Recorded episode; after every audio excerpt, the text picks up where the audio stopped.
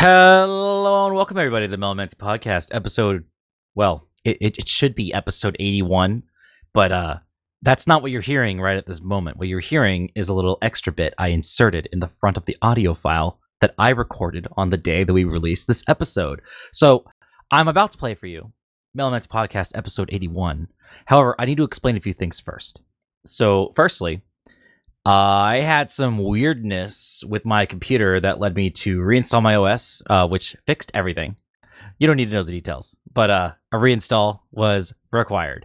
That also meant reinstalling Mumble and stuff. And when I recorded MP81, I forgot to set my Mumble recording settings to multi channel and FLAC format. So, what you're about to hear uh, is well, the source file of which, of what you're about to hear, is a wave file that is a down mix of our three audio tracks between me, Vic, and Rick. Because of that, I can't really edit the episode. So I know I, I pride our show on like being very lightly edited because uh you know recent revelations that people are making fucking uh, AI podcasts now. So like editing it down to perfection like just makes us look robotic. So I, I do leave some ands, ums, buts, sighs, and breathing in there, right? It's it's supposed to be natural, but you'd be surprised at how much like silence I cut, at in how much interrupting I cut. Uh, today you're you're gonna get it raw and wriggling, as I'm not editing all that in a down mix.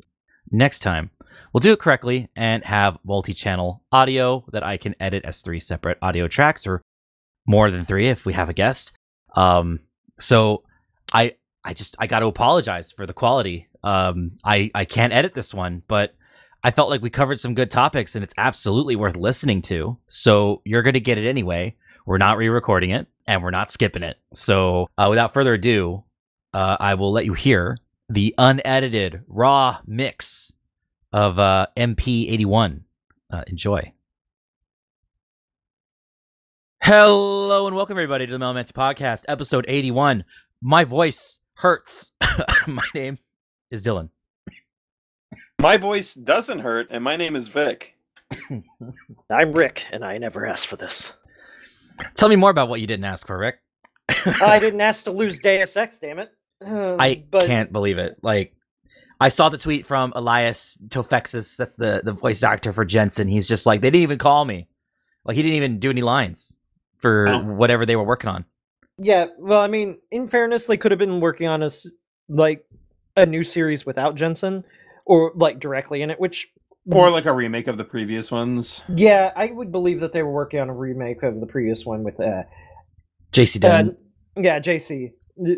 Totally not G. Well, actually, it is short for Jesus Christ. Yes, I, I'll break that. yeah. To everybody. Um, If you don't, Spoilers. yeah, if you don't know, it's Jesus Christ Denton, because uh, look, the games were a lot on the nose. They were they were subtle in some places, but other places they were just like, here we are. Jesus um, Christ. Vampire Hunter. yeah, basically, he wore a trench coat and sunglasses. He basically dressed like Blade. Um, You know, that's not even a bad episode title. Like, if we don't come up with a better one, it's going to be Jesus Christ Denton. We're going to spoil a 30 year old game. fair enough, man. Um, God, it would have like the systems of that game are so like bizarre compared to like modern games. It's basically unplayable. Com- like if you have played nor like games that are in the So- mainstream today. like There are a lot of mods. A, that good make it better. example. It, yes. a a good example of this is I went from uh, so the Elder Scrolls, right? I went from Oblivion to Skyrim. I then played a little bit of Morrowind. Uh, I didn't it- early on. It didn't like hook me, so I didn't stick with it. This is fucking. I'm. I'm gonna see what Arena and Daggerfall about. I fucking. I fucking love Arena and Daggerfall. The earlier Deus Ex games, I are they're like foreign languages comparatively. Yeah, and those it's games are not easy to not easy to play. The Arena and Daggerfall. I mean, so but comparatively, they're even harder than that. So I That's should rough. elaborate on we lost Deus Ex. Everybody, there's a company I get like calling themselves they call themselves Embracer Group. So I guess by technicality they're a company, but man, it doesn't feel like a company when you call Who- yourself Group. Who were they They- before? Because they were someone else before, weren't they? Hmm, I'm going to look it up. But they, they sure Um, embrace laying people off. Yeah, so like and in fairness, I would be less upset. i- so, for everybody knows uh, or doesn't know, Embracer Group bought a lot of Square Enix um, affiliated studios. Uh, what back in 2012, 2022, I think, something like that, and maybe earlier, and they've been slowly gutting everything that they bought because apparently they spent too much fucking money and they couldn't pay the bills. Accidents happen, you know, a few thousand people lose their jobs, no big deal. Whatever, that's just the price of business. I got I'm the being history. facetious. So, um, Embracer Group AB was formerly known as Nordic Games Licensing AB, later known as THQ Nordic AB, not to Yeah. be confused with THQ Nordic, which is a separate thing today. So, like, Mhm. that's why they changed their name because it's like there were two THQ Nordics.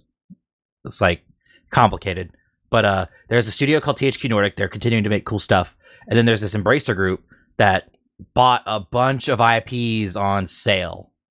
Like Yeah, Square Enix, Square Enix sold off so many good IPs that they weren't d- doing anything with. And then Embracer was like, we'll buy them. We'll make Well, some stuff. just the IPs, but like the studios associated with the IPs, like um, like Eidos. Yeah. Yeah. Eidos and um, fuck, Montreal's the only one coming to name. Um, my brain's Crystal Dynamics, I think they bought too. yeah, they bought a lot of companies. Basically, they bought a shit ton of companies, and uh, Embracer Group, and like we also like, and we you know, I don't know, like sometimes we have IPs like Legacy of Kain, which is also not going well, but like Mega Corporation acquires studio basically, then they want more profits, but like video games take a while to produce, and if you don't have one queued up and ready to go, you can't immediately make profits. Um, so when their values change, uh, they lose a lot of their like project leads and people with a lot of you know know-how. The mega corporation starts laying people off because they have impossible goals. Oh, check this out. So THQ Nordic is actually a subsidiary of Embracer. Oh fucking hell! So that Yeah. explains why they had like the same name, but they changed it. So uh, basically, AB, was uh, now known as Embracer Group, was their parent company, and I have a list of a few of their studios. Uh, maybe you've heard of some of these, but the uh, as of September last year, though, they have 129 studios and 15,000 employees. How that number is probably a lot less now, but um, Eh, yeah, and I think only a few of them are actually publishing games. Or- right. Yeah. So under THQ Nordic specifically, we have Alkimia Interactive, Appeal Studios, Ashborne Games, Black Forest Games, Bugbear Entertainment, Experiment 101, Gate 21, Grimoire Games, Gunfire Games, Handy Games, Massive Mini Team, Kaiko, Mini Mitrix. I haven't heard any of these. I'm moving on. Uh, under Plaion, there's Deep Silver, Dambuster Studios, Fish Labs, um, Milestone, uh, Vertigo Games, Vertigo Wait. Arcade. They also got like some non-video game companies uh, slotted in there too. Sounds like it. they have an Uh, animation studio and a movie network, as well as I a, mean, a, they a bought a bunch of multimedia. They bought a bunch of shit, so it's Warhorse. They even have Yeah. Gearbox. Yeah, no, Yeah. they've got like Embracer Group has a shit ton of things. It's just like they keep so video games take a while to make. Deus Ex was this Deus Ex was reportedly two years into being made. Like video games take time. You can't just Mhm. like you Especially can't new age games. cra- well you can't crap out a AAA game every two years without it basically being the exact same game, like sports games or Call of Duty. Like those games are functionally the same game as the previous one, just with new plot, maybe new weapons. In the case of Call of Duty, I don't think they put ARs in football yet, but you know. They could. I think the, the the studios on here that surprised me the most uh, are Crystal Dynamics for sure, Limited Run Games, Dark Horse Comics, Gearbox, and Tripwire like, Interactive. yeah, they have Tripwire, limited run. Wild. 3D Realms, like Oh no, dude. Slipgate. Ugh. I Yeah. there's a lot of studios on here I care about, and it's like they could. What, what are they going to kill next? Risk of Rain? Like they could. I mean, they could. Yeah, they could kill off a lot of like if and Embracer has this other problem of being such a large corporation, they they're too large. Um, so what ends up happening is C-suite employee executives only see, you know, bottom lines, and when they're making cuts, they're only dealing with bottom lines. But like it, it was Eidos Montreal. That's who makes um, Deus Ex uh, Mhm. lately, or they made the last couple ones. I don't think they made all of them. They also made the old But- Tomb Raider games, and they made Gex. Yeah, but Montre Eidos Montreal, they That was They got shut. Oh, whatever. because yeah, they got shut because they hadn't produced a game in a while. In fairness, the last Deus Ex was like two consoles ago. I think it might have been early, like Xbox One, but it's been a minute, is what I'm getting at, and so I can understand when they're like, "Why haven't you made us money?" But like, how do you make money as a game studio if you haven't released a game yet?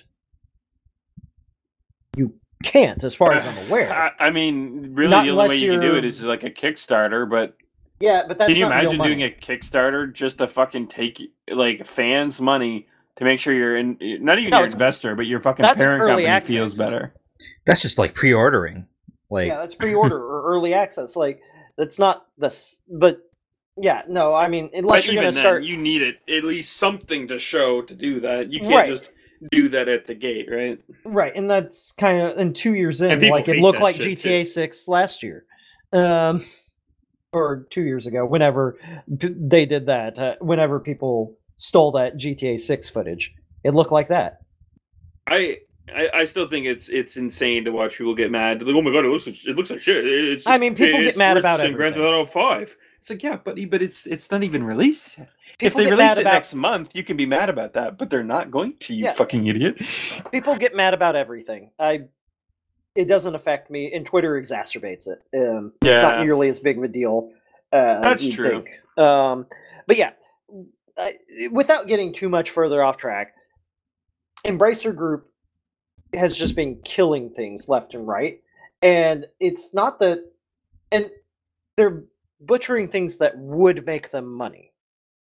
That's part of the bigger problem. Like a new Deus Ex game, even if released four years from now, would probably pay the back, however deep in the hole they'd be, a Montreal or the Eidos Montreal or whoever else, whatever other studio.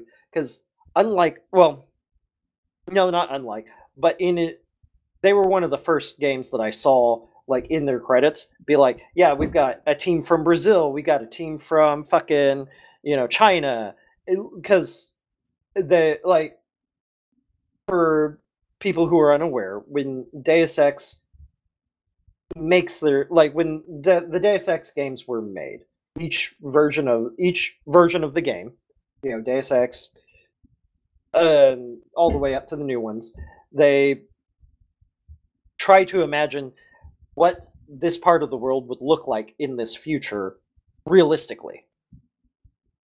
Yeah, Um, I'm, I'm actually looking at it right now. Uh, the newer, the new games uh, collectively have 12 million units com- uh, combined, and considering the time at which they came out, that's not bad. Especially considering, uh, I think it was Mankind Divided. Technically, wasn't received extremely well, or at least not Ma- by like players. Mankind Divided uh it has a problem of being a sequel that didn't really innovate on the previous Well, game. it was It- critically banned.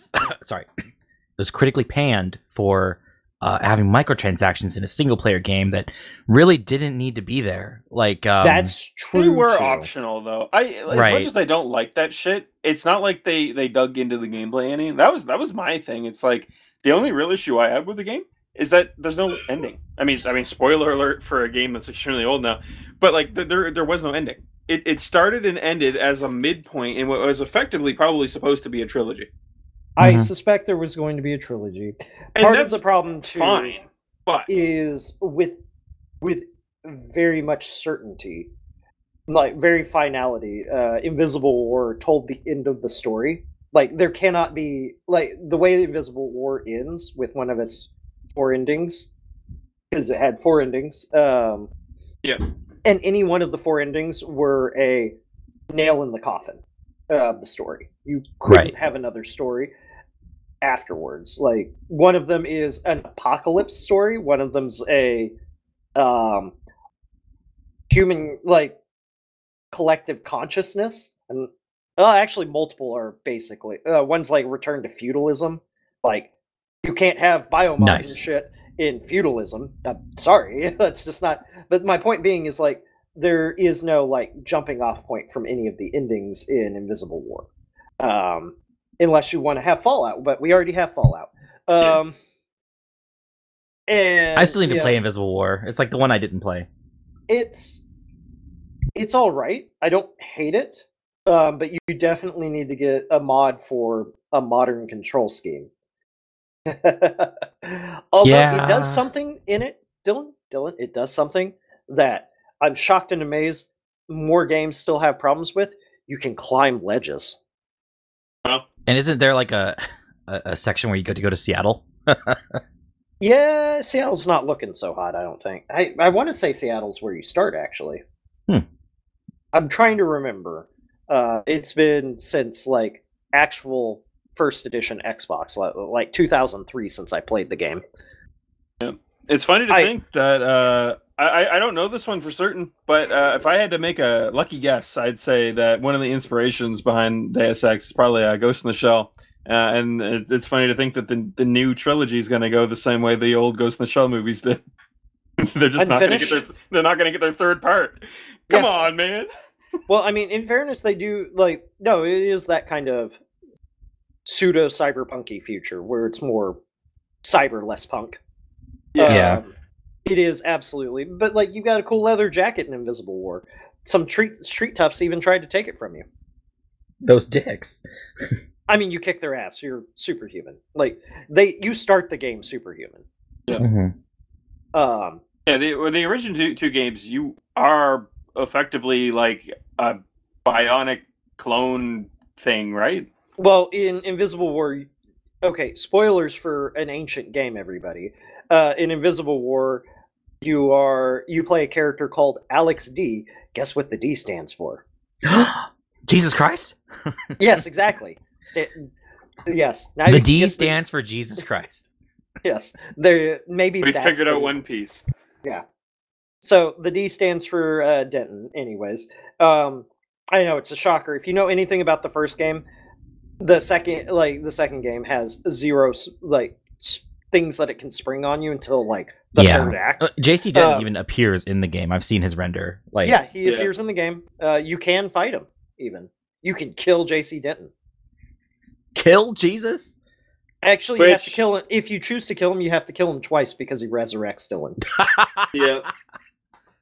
I remember Straight that. up.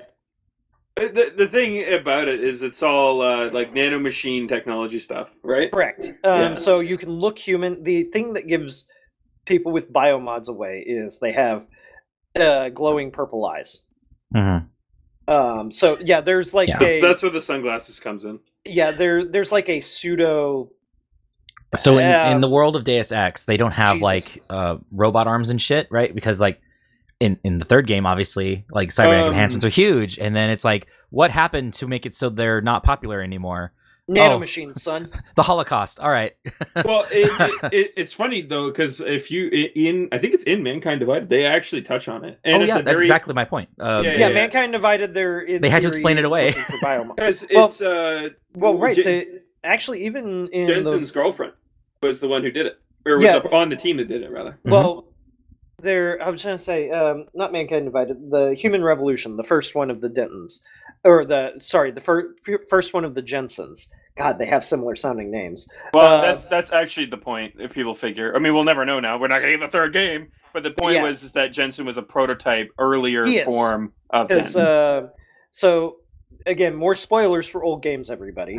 Um, so when you go to her white, her eerie white room, um, you can read the terminals and stuff in there, or the hand terminals um, that they have in there, and she talks about how Adam has like his name's Adam. Everybody. Uh, but it, it has so many religious allegories. There's so Oh, many of them. it is. It- oh it's no, the e- the- Obnoxiously blatant. yeah, the eco terrorists in Invisible War are um they call themselves Knights Templar, okay? Um, Oh my fucking god. I mean, yeah, no, no, no, it's all good, Dylan. Um, but the, anyways, so she talks about how he, yeah, he could like we don't even need to give him the boosters, basically. You know, the I forget what the they call the The Neuropozyne was the drug yeah. that Yeah, the, I forgot the people who it. with the augments needed to not have the bodies reject it. but Adam doesn't need them. Need it. He's super special. He's the most specialist boy. Um, and they're going to use him for the JC project. They, I think they literally call it the JC project, and maybe they elaborate more on it in um, uh, Mankind Divided. I don't know. Um, I- Uh, vaguely. that It- game flew over my head they so have hard.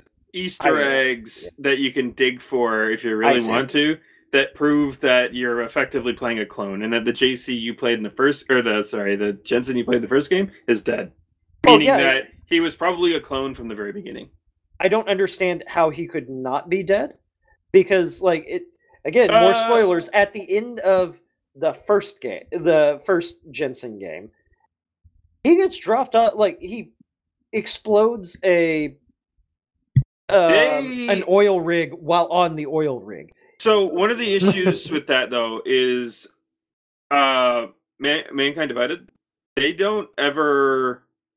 Explain how he got out of like how they recovered him Yeah, Yeah. They, they they don't ever say that it that the rig exploded. They leave it up in the air. All four endings could theoretically be the truth.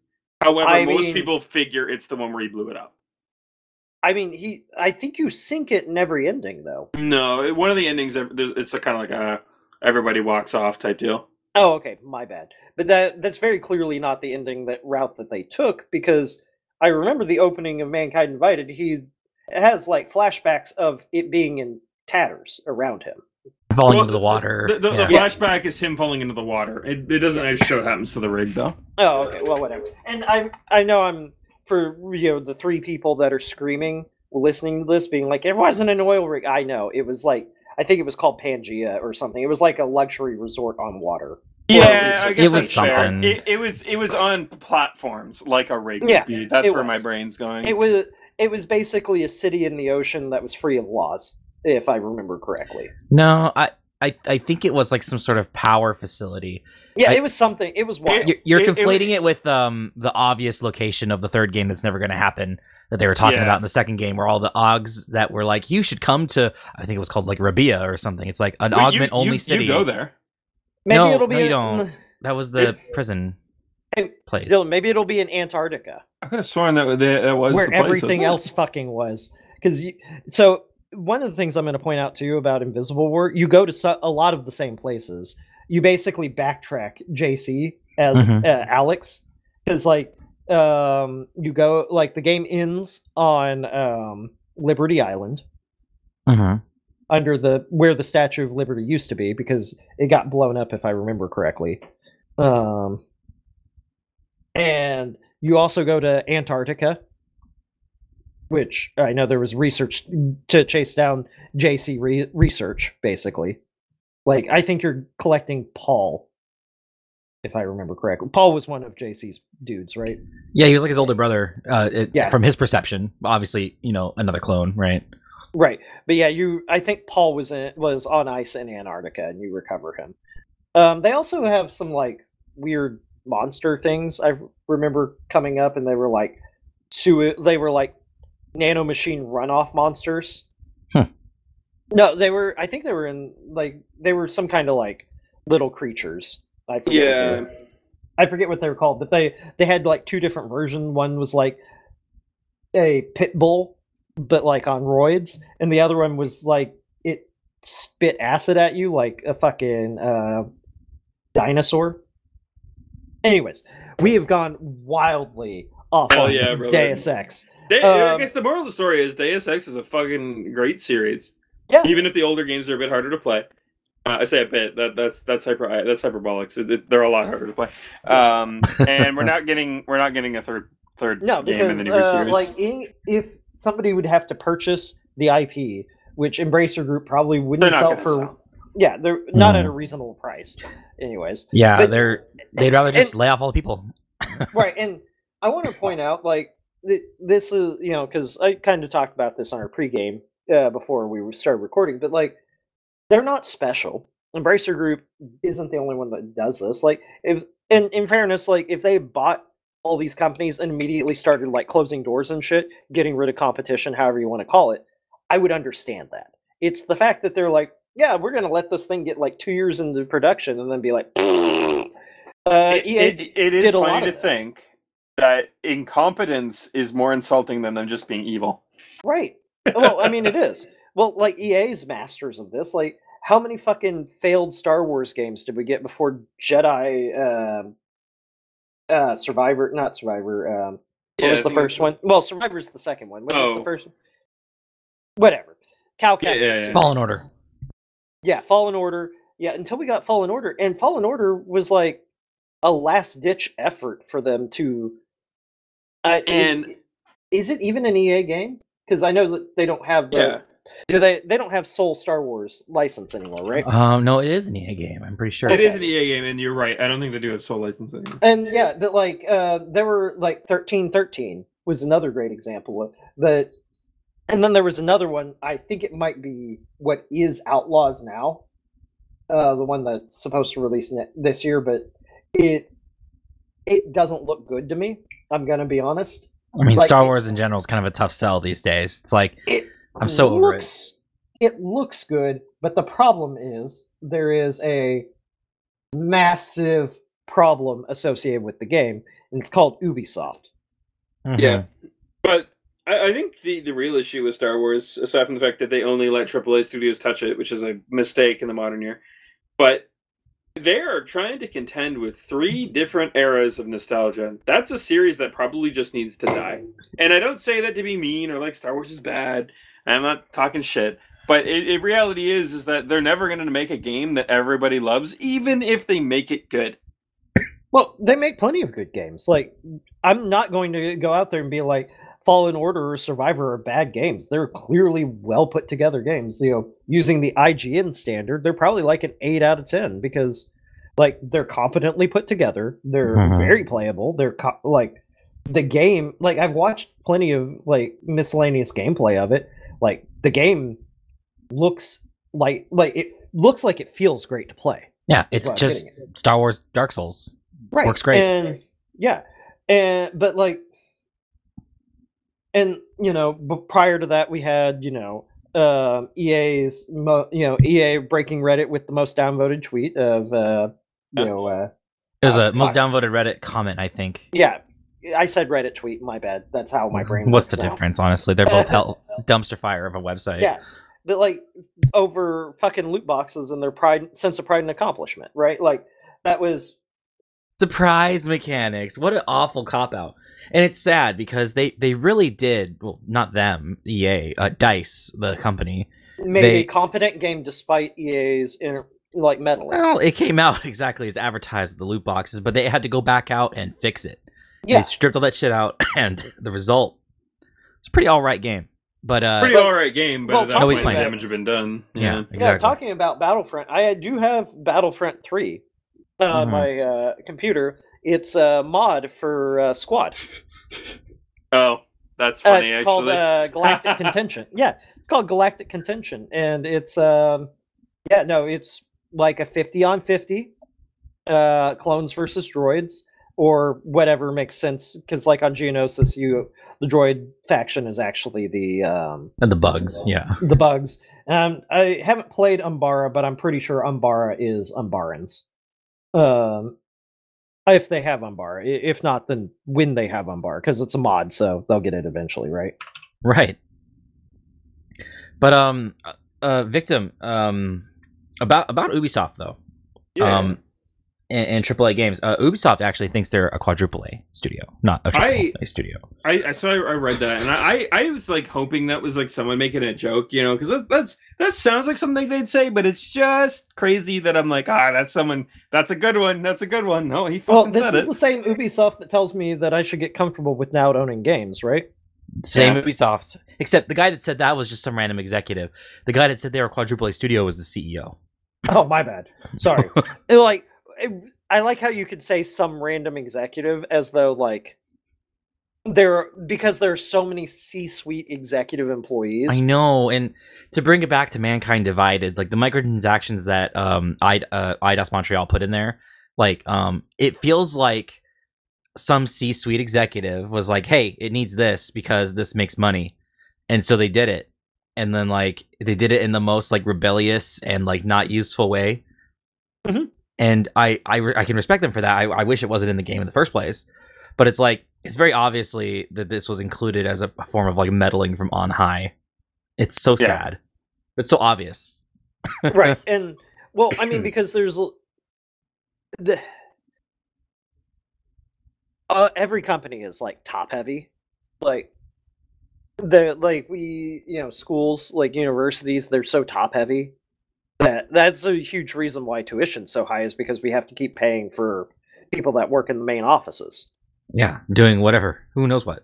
well yeah and a lot of them have overlapping responsibilities that you you could uh, like realistically you could lay off like probably 40 or 50% of your corporate workforce like your c-suite workforce and companies would run just fine Yeah, like I I worked at a college before in the IT department, right? Which was appropriately staffed. And like I had to go to the computers and the offices of all these like executive types and teachers and assistants and like there was so many useless people. Oh my god, one time this lady calls me down like oh there's something wrong with my my Microsoft Excel. I don't know what's wrong. And it's like I'll come over. Um I walk over to her building. She's like a new hire, right? She's like um the eh, the new administrative assistant to the dean of business and technology department. Right, that was the department name at this college. when your title is that many words it's a problem yeah. So uh, this lady uh, whispers to me like, "Oh, it, it's actually working, but do you know how to make a pivot table?" And the funny part was, is I was I was I was like 18, 19 at the time, right? And I didn't know how to make a pivot table either. I do now, but Yeah, at the time, like, I fucking didn't. a skill a freshman college student would have No. why would it like i'm trying to think of a pivot table off the top of my head and i'm just like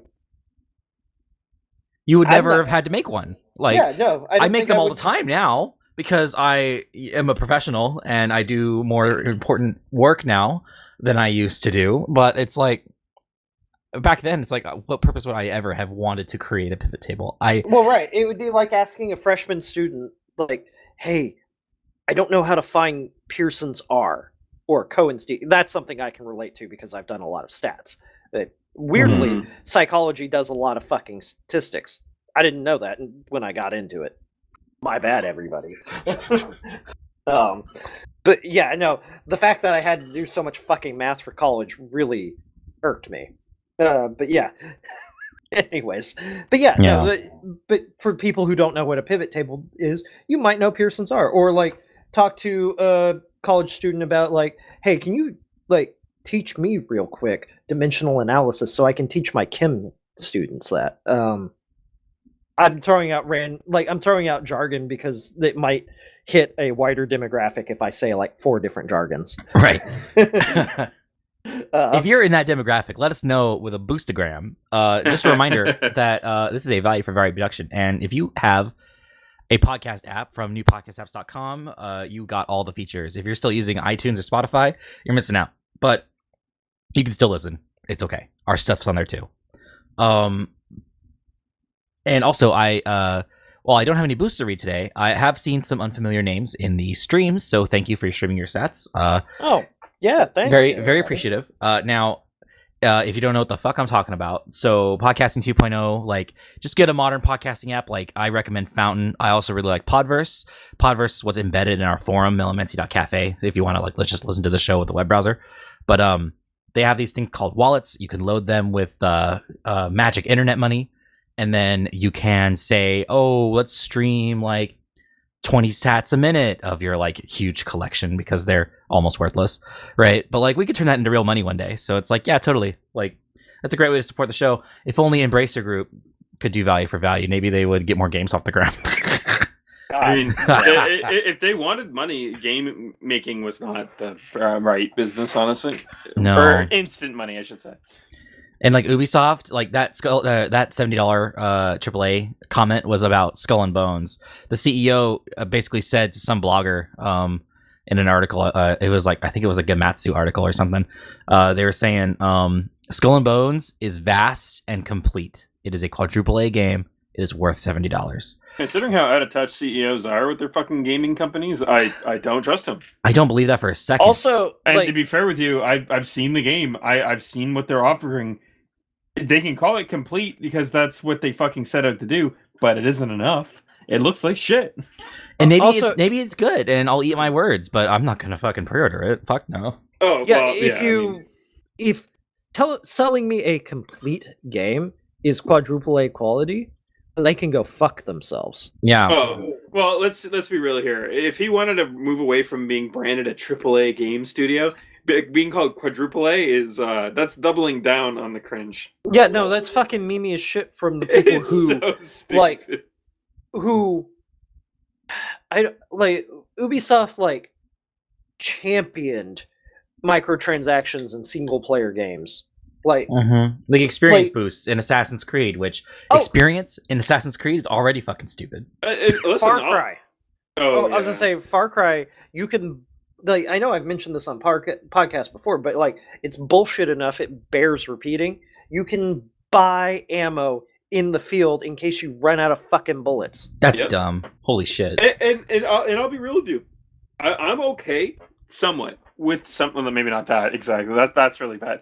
But like some of the earlier stuff that Ubisoft was doing is it's perfectly fine. If you want to offer that for for I don't know, maybe fucking mom or dad who doesn't have all the time in the world, and they they want an easier thing, and they don't mind throwing a couple bucks at the whatever. You know, You, you know is, what? it, is it predatory? Saul- Probably. yeah, But as you know as how it's we- not required of me to complete the game, I just I don't have a problem with it. The issue is that they slowly creep up and they slowly make it like, oh, you got no more ammo. Well, that would that sucks. The only place to get ammo is like four miles that way. Better get walking, or you can give us mom and dad's credit card.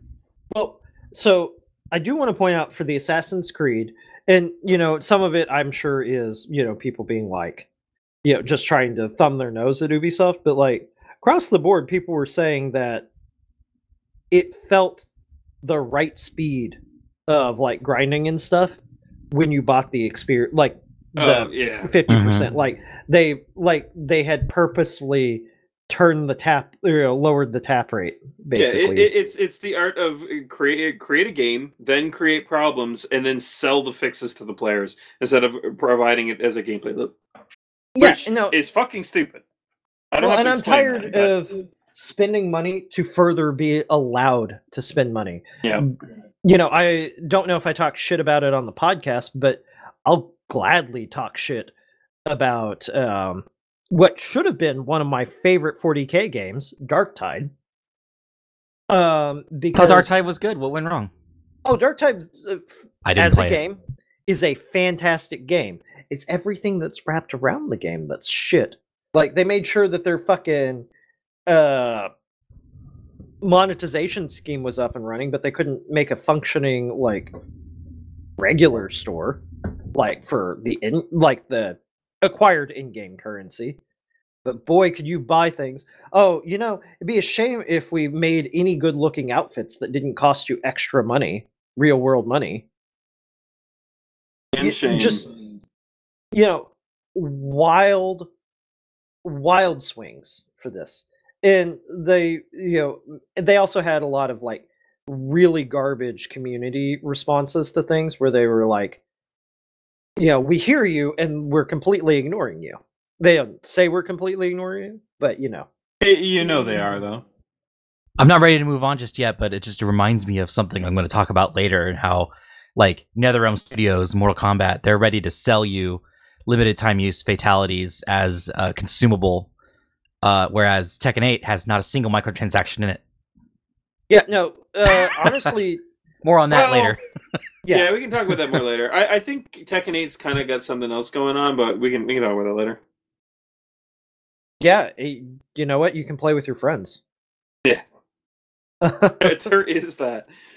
I mean, I think you can play your, with your friends in Mortal Kombat, but like, feel Only if you have the same platform. They don't have cross-platform yet. It was supposed to come out this month, but it's still not there. I was gonna say, you know, we're only a quarter of the way through this month. We're not even a yeah, we're not even a quarter of the way through the fucking year. Yeah, Mhm. Our third, Uh, or yeah, no quarter. Yeah, sorry, brain brain's a little fried at the moment. yeah, but either way, what I'm getting at is like, I'm tired of being sold most of a product. Yeah, it's some bullshit. It really Um, is like a lot. Well, like you know what? If I want to point out some other some other things, like to poke, you know, to twist the knife further in games that are releasing quote complete games, not early access games. I'm going to point out some early access games that have more going for them, like Lethal Company. Yeah. Lethal Company has a fun gameplay loop. It's not very deep, but like they don't make you buy extra shit. Like I don't think they're are Vic, you can you've played Lethal Company. I haven't. But Oh. you don't have microtransactions, right? So all the cosmetics in the game are actually things you unlock, and they're still part of the roguelike aspect of the game. You lose my them God. if you lose like a run. Oh my god. Um Which maybe that is uh, egregious, but it's not egregious in the same way we're talking about. It's more just like a something they could fix later on down the road. eh, but that's also, you know, like like you said, But it doesn't it's cost money. roguelite. It, it, but it's part of the roguelite, right? Like, um, you know, fuck it. And I have played AAA games that are fully complete. Look back at the start of our year podcast where I gave fucking Armored Core my seal of approval for 2023. Large part of that is it was a fucking complete game. It's true. And even even at that, I'm okay with a, with like a, a game, you know, being sold to me and it's not fully complete. But as long as the not complete part isn't trying to be sold back to me at extra. If it's just like, a, oh, we fucked up, we released too early. Oh, we fucked up, that's buggy and glitchy. Oh, okay, you know what? I, I'm actually not that bothered by that stuff. It, it's really just the issue of them trying to sell. Like, it's like, oh, here's our eighty dollar Canadian ninety. Actually, like ninety three dollars. Yeah, it's getting more expensive for It's so now. fucking expensive to buy a video game in Canada now, dude. It's $105 after taxes and shit. Fuck that. But anyways, that aside, if it's you know, let's say sixty dollars or uh, USD, and um, and then like they're like, oh, and then you got to buy the ending. What game was it that did that? There was a game that did this, Oh, you had to buy the ending. and it's like twenty bucks. Uh, it was like years ago now. I can't remember the fuck it was. was it Mass Effect Three? No, Mass Effect 3, they patched in an ending. Oh, Yeah. okay. There was a game. They that- did give you that for free. It was that. just like six remember what it months later and nobody cared. But either way, you get my point though. It's just like I know uh, Metal Gear Solid. Five, uh, the collector's limited edition, had uh, a little video that described the final mission that got cut from the game. Yeah, it was still in storyboard though, unfortunately. That's Effectively, the true ending, though. I feel like Yeah. that's a little less egregious just because that's more like a nod to fans. That's something that like they probably weren't gonna put in the game anyways. I'm like, fuck it, we got it. Just ship it. They with they the almost had it though. Like there was footage. Yeah. There was It even a little part where like you had to gun down. Uh, you had to prevent yourself from gunning down liquid. Like that was really Yeah. that was really dope. Instead, but all we got was uh, Liquid- they he flew off into the sunset with Sahelanthropus, and we just never see him again. Like no, Honestly, I feel like that ending makes more problems for Liquid in the long run. Yes. like narratively speaking. no, you don't gun him down, right? But like No, I mean no, like him having Sahelanthropus and you know, just a lot of the things that it's the problem with making prequels, right? Like Yeah. you know, Star Wars had this problem too, where it's like, but we put Chewbacca in Episode Three, so Chewbacca's go. Then, then in Episode Four, if we remember, we have a pretty f- infamous line about Han Solo being like, "Ah, you don't need no hokey religion. A good blaster pistol's all you need." Like, he doesn't believe in the Jedi. He was alive during the Clone Wars. He was, and even if he wasn't alive during the Clone Wars, Chewbacca fought with the Jedi, Yoda. the Jedi Master. yeah, who Luke went to go see later, and Chewbacca just never mentions him. Yeah, no, it. It's they can problem understand what he says. We don't, but they can. He never mentions Yoda. it is the problem with prequels in general where Yeah. you you want to make nods to things that are going to happen later but in doing so oftentimes you like destroy the story The, the worst part about it is too is like a proper prequel is fucking amazing because like you're like ah I get that reference and then it's good and it leads up and you like you finally get the connection. It's like oh yeah woo, but then you have so many of them out there that are just half-assed and it's just like. And then you're like, wait, but if that happened, then what happened in the actual game couldn't have happened, or actual movie, or whatever. Right, and I'm not saying that like, you Continuity needed error, to ride basically. Philanthropus into battle or anything like that. It's just it recontextualized some of his conversations with Solid Snake, uh, being that you know Well, it, it he becomes, like new big, big boss. Yeah, I was, I was gonna say it, what it what it effectively becomes in the end is a form of accidental retconning. yeah, but anyways, That, that Again- ending was a little forgettable too. Like I'm not remembering Yeah. all the details. That's um, Yeah. that's intentional because it wasn't that memorable. Yeah, fair. so um, but yeah, uh, what other games do we want to talk shit about while we're on the soapbox? well, I was gonna say, I mean, moving away from uh, depressing Embracer and Ubisoft, we could uh, talk about Kadokawa and Wait, uh, which their, their recent little acquisition. Uh, Oh or, yeah, yeah, yeah. Their their acquire, if you will. yeah, so- uh, Uh, I'll, I, I'll do a quick little rundown. If you guys don't know what the company Acquire, uh, A C Q U I R E, um, is, uh, they are the original developers of Tenchu, Way of the Samurai, and I think after that move, oh, that went on, they were they did things like Akiba's Trip and uh, Octopath Traveler. So for like for like who they are, kind of know, right? Um, you may um, Kadokawa though is like a parent company, similar to Embracer Group. Funny enough, um, but they own companies like FromSoft, Spike Chunsoft. Uh, trying to remember all the. They have a bunch now, uh, but they also own like I think they have like a fucking idol group, and they have like plenty of mu- music groups and uh, and animation studios and shit too. They're they're pretty. They're a multimedia company effectively, but they recently acquired Acquire, which I hate saying it like that. And uh, in in their little investor meeting panel thing, they explicitly stated that they are seeking a lineup expansion, including redevelopment of past works, which to me sounds like remakes and remasters. Uh, they specifically have a listing here for Tenchu 4 and Octopath Traveler 2, which maybe means that they're going to make Octopath Traveler 3 and a remake of Tenchu 1 through 4. I, I don't know. Um, but they also want to promote more collaborations between FromSoft and Spike Chunsoft with Acquire because of their cooperative relationship in the past. Uh, and then they go on later on somewhere in here, which I don't think I had the panel for it, uh, where they mention how uh, Sekiro was inspired and was effectively a spiritual successor to Tenchu uh, as part of the thing, which is exciting. Is very exciting. Dude, I can't wait for more Tenchu. I love it that was game. rumored. Um, I, I I remember. I, I think I actually may have mentioned this when I first found out that uh, Acquire bought back the rights for Tenchu because I think I think FromSoft. It, it wasn't. For, no, it was Activision. Sorry, Activision had them kind of like sitting off in the middle of fucking nowhere, just just sitting there rotting basically. And so Acquire bought them back. I'm like, yeah, that might mean that remakes are coming. And then you know, going through. I say rumors, like a couple of people, like a, like one of the three remaining fucking people who talk about Tenchu on the internet mentioned that they were pretty certain remakes were coming. So I was like, okay, maybe it's a rumor. But now it's looking like it might actually be true. And th- this is from the horse's mouth too. Is the the most exciting part about it. And I thought the Gex remake was good news. This is even better. Right. Oh. I, I said it. I said it once. I'll say it again. I will drop everything I'm doing except Ashes of Creation because I spent a lot of fucking money on that. Um, the- uh, I don't think it's coming out this year though, so I think it'll be good. Um, or either of these are coming out this year for the for the record. But um, but it, it- yeah, no, it's just like I'm I'm dropping everything. I don't I don't care if I'm like ass deep in Persona Three, ass deep in whatever the next Dark Souls game is.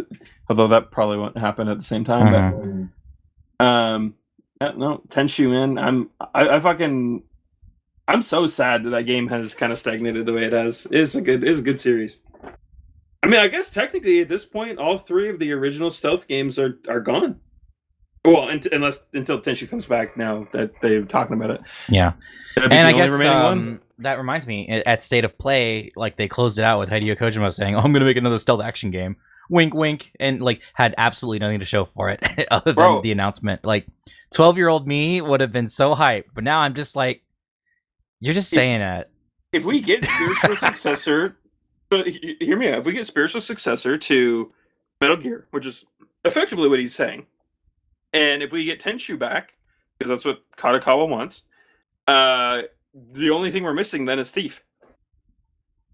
True. But you could play Gloomwood. Didn't they do a thief Yeah. like um, the Gloomwood's five or six years ago that kind of blew?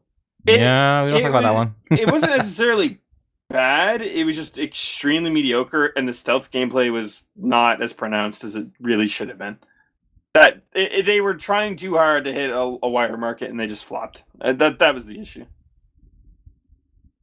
That and there was there's a lot of issues like yeah. shooting an arrow to like to put out uh, a fire, and they don't even react to it.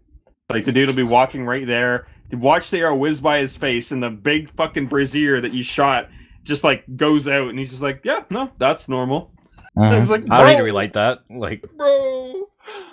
Huh, that's weird. Yeah, it Must have had a lot of issues, but it effectively wasn't a bad game. You could still play it. It's just that if you played any of the previous ones, or if you're a fan of stealth games, it probably felt like a kick to the nuts. yeah. no, I get that. But uh, I, I want to talk about something else real quick. So Okay, I got some me. notes. I got some notes. So in the last episode, please, lis- dear listeners, refer to the last episode for the full take. Right? We covered about how Palworld was kind of popping off. It was kind of the biggest news in gaming, and it's still pretty big news. Right? I just wanted to give a little update. So I dug through some tweets, got some numbers. So I know as of February third, which uh, today is February eighth in the year of our Lord 2024. Um, on the third, a couple days ago, uh, they were still hitting like more than a million players concurrently on Steam, which is a lot for Steam. Yes. Right, that's crazy. Uh, they on the 31st of January, last day of the month, they announced some more sales numbers. They had stopped giving out sales numbers because they were doing it every day because it was going up by a million every day, which is wild. They waited till the end of the month and they gave some more numbers. So, the current total as of the end of last month, January, 19 million. I'm sure they're rounding down, but 19 million. that's wild. 12 million of them are on Steam. 7 million of them are on Xbox. That's fucking crazy. Yeah, to put it in perspective, it it's pushing Elden Ring numbers of sales uh, of units sold. Mhm. Like I think Elden Ring, I think the last reported anyways, it was like twenty three mil. That's closing in on um uh Tears of the Kingdom. Now, the numbers we have for Tears of the Kingdom are only current as of November last year, so there was a whole like extra month uh for the yearly sales of the game, right? Uh however, that was 19 and a half million as of November, and that game was old news by then. So it's like I think it's going to go on to sell more than Zelda. Um and that would make it It's definitely selling more than fucking Pokemon. Fuck yeah, dude. And like soon it'll probably eclipse Hogwarts Legacy, which was the best selling game last year at like 22 and a half million or some shit. So it's like the year's only just begun, but we may have our best seller that's already outsold Oh, the and- last and- year. and the crazy thing that people don't maybe don't realize is it's it's an early access game, and they've gone on gone on to say that it's only about sixty percent complete of what they would like for it, whatever. So the next big content patch they release is probably going to pump, bump their sales numbers up even more. Yeah, because like, it'll be like the, the full game's out now. Please try it, and that'll make a lot of people go Yep. buy it. Yeah. So uh, uh, all I'm saying is it's got it's got a couple more attempts at, at bumping that number up Yeah, at like the very least. How Keeps on World on, going up. Switch win? seriously, if Nintendo would even allow it, Oh, Nintendo wouldn't. No way. Like, it could. I don't know what, what power they Well- actually have or well, publishing. I mean, Power it. World- Nintendo can say that you're not allowed on our platform. Well, I it- think More than that, the Switch couldn't handle the game. I'm uh, I'm just gonna be real. It, it the it- OLED it's Unreal, Switch probably could. It's Unreal Five, and it makes my 3060 Ti uh not not peak. Like it doesn't like kill my system or anything, but it it does make it run if I play it at like medium settings. Um, It is I, I, Unreal. hear, I hear its low settings are very good, but Yeah. you'd be playing basically fucking like blo- a blocky ass game. Like I, I'm still rocking like 120 frames or something like that. Like I'm doing okay. you would but- basically be playing uh, one of the new Pokemon games. Yeah, effectively. I mean, it would probably still look better, but yeah. Ah, man, that's wild. Uh, it's wild that Pokemon isn't even the best Pokemon anymore. Pokemon Uh, hasn't been the best Pokemon for a while. That's but true. But I- you get what I'm saying. I am elated at the success of Pal World. I hope the best for them. And the seeing the people get mad about it like made me very happy. However, I think they gave up. Like I'm sure there are still people bitching about it, but I can't fucking find them anymore. They're not Well- like appearing in the wild in my feeds anymore. Yeah, well, there. So I think they I gave have, up.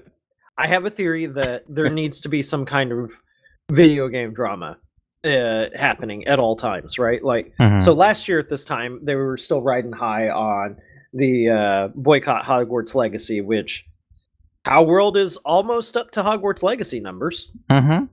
Um, wild again, just fucking wild.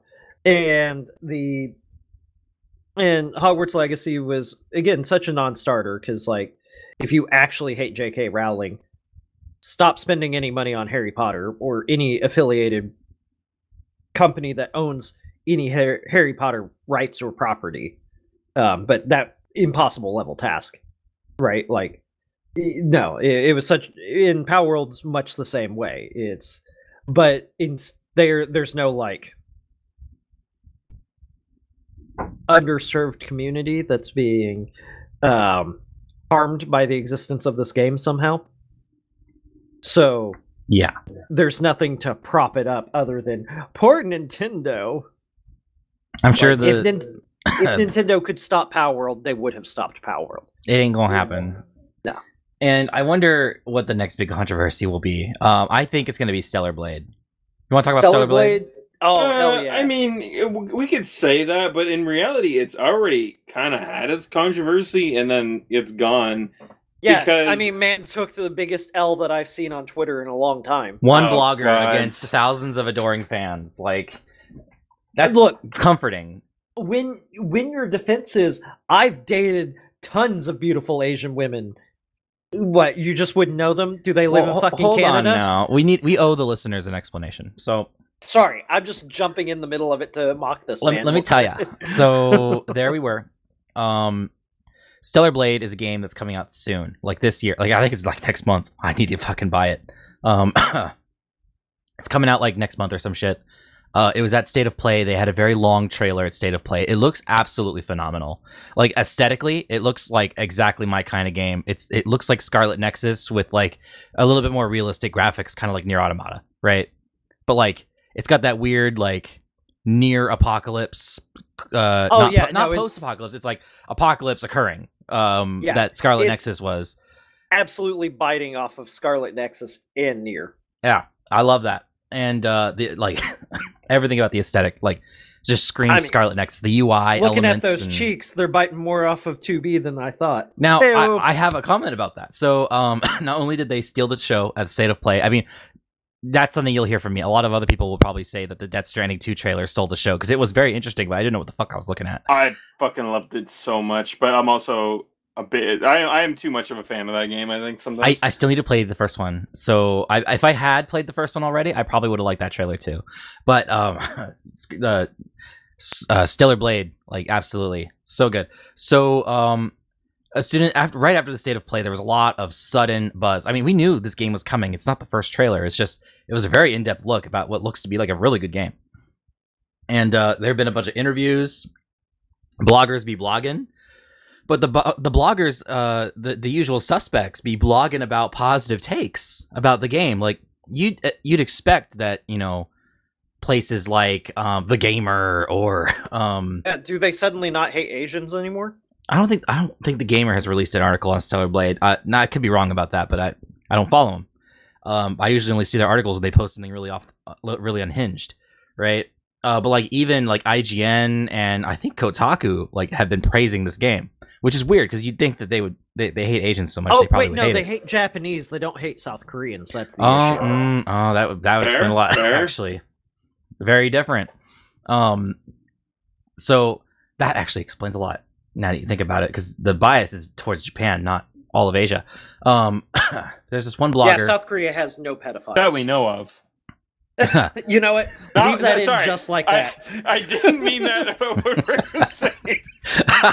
God damn it. I'm leaving that in. Oh, that's hilarious. No, but um, so there's this one blogger Um, his name was like Kareem Joven, whoever that is. And this motherfucker was fighting for his life in those comments. Basically, he made a couple posts after State of Play where he commented on the trailer saying that uh, he, I'm, I'm paraphrasing, he didn't like it, right? He doesn't think it's very interesting. He thinks it looks very shallow. I think we watched two different fucking trailers because what is he smoking?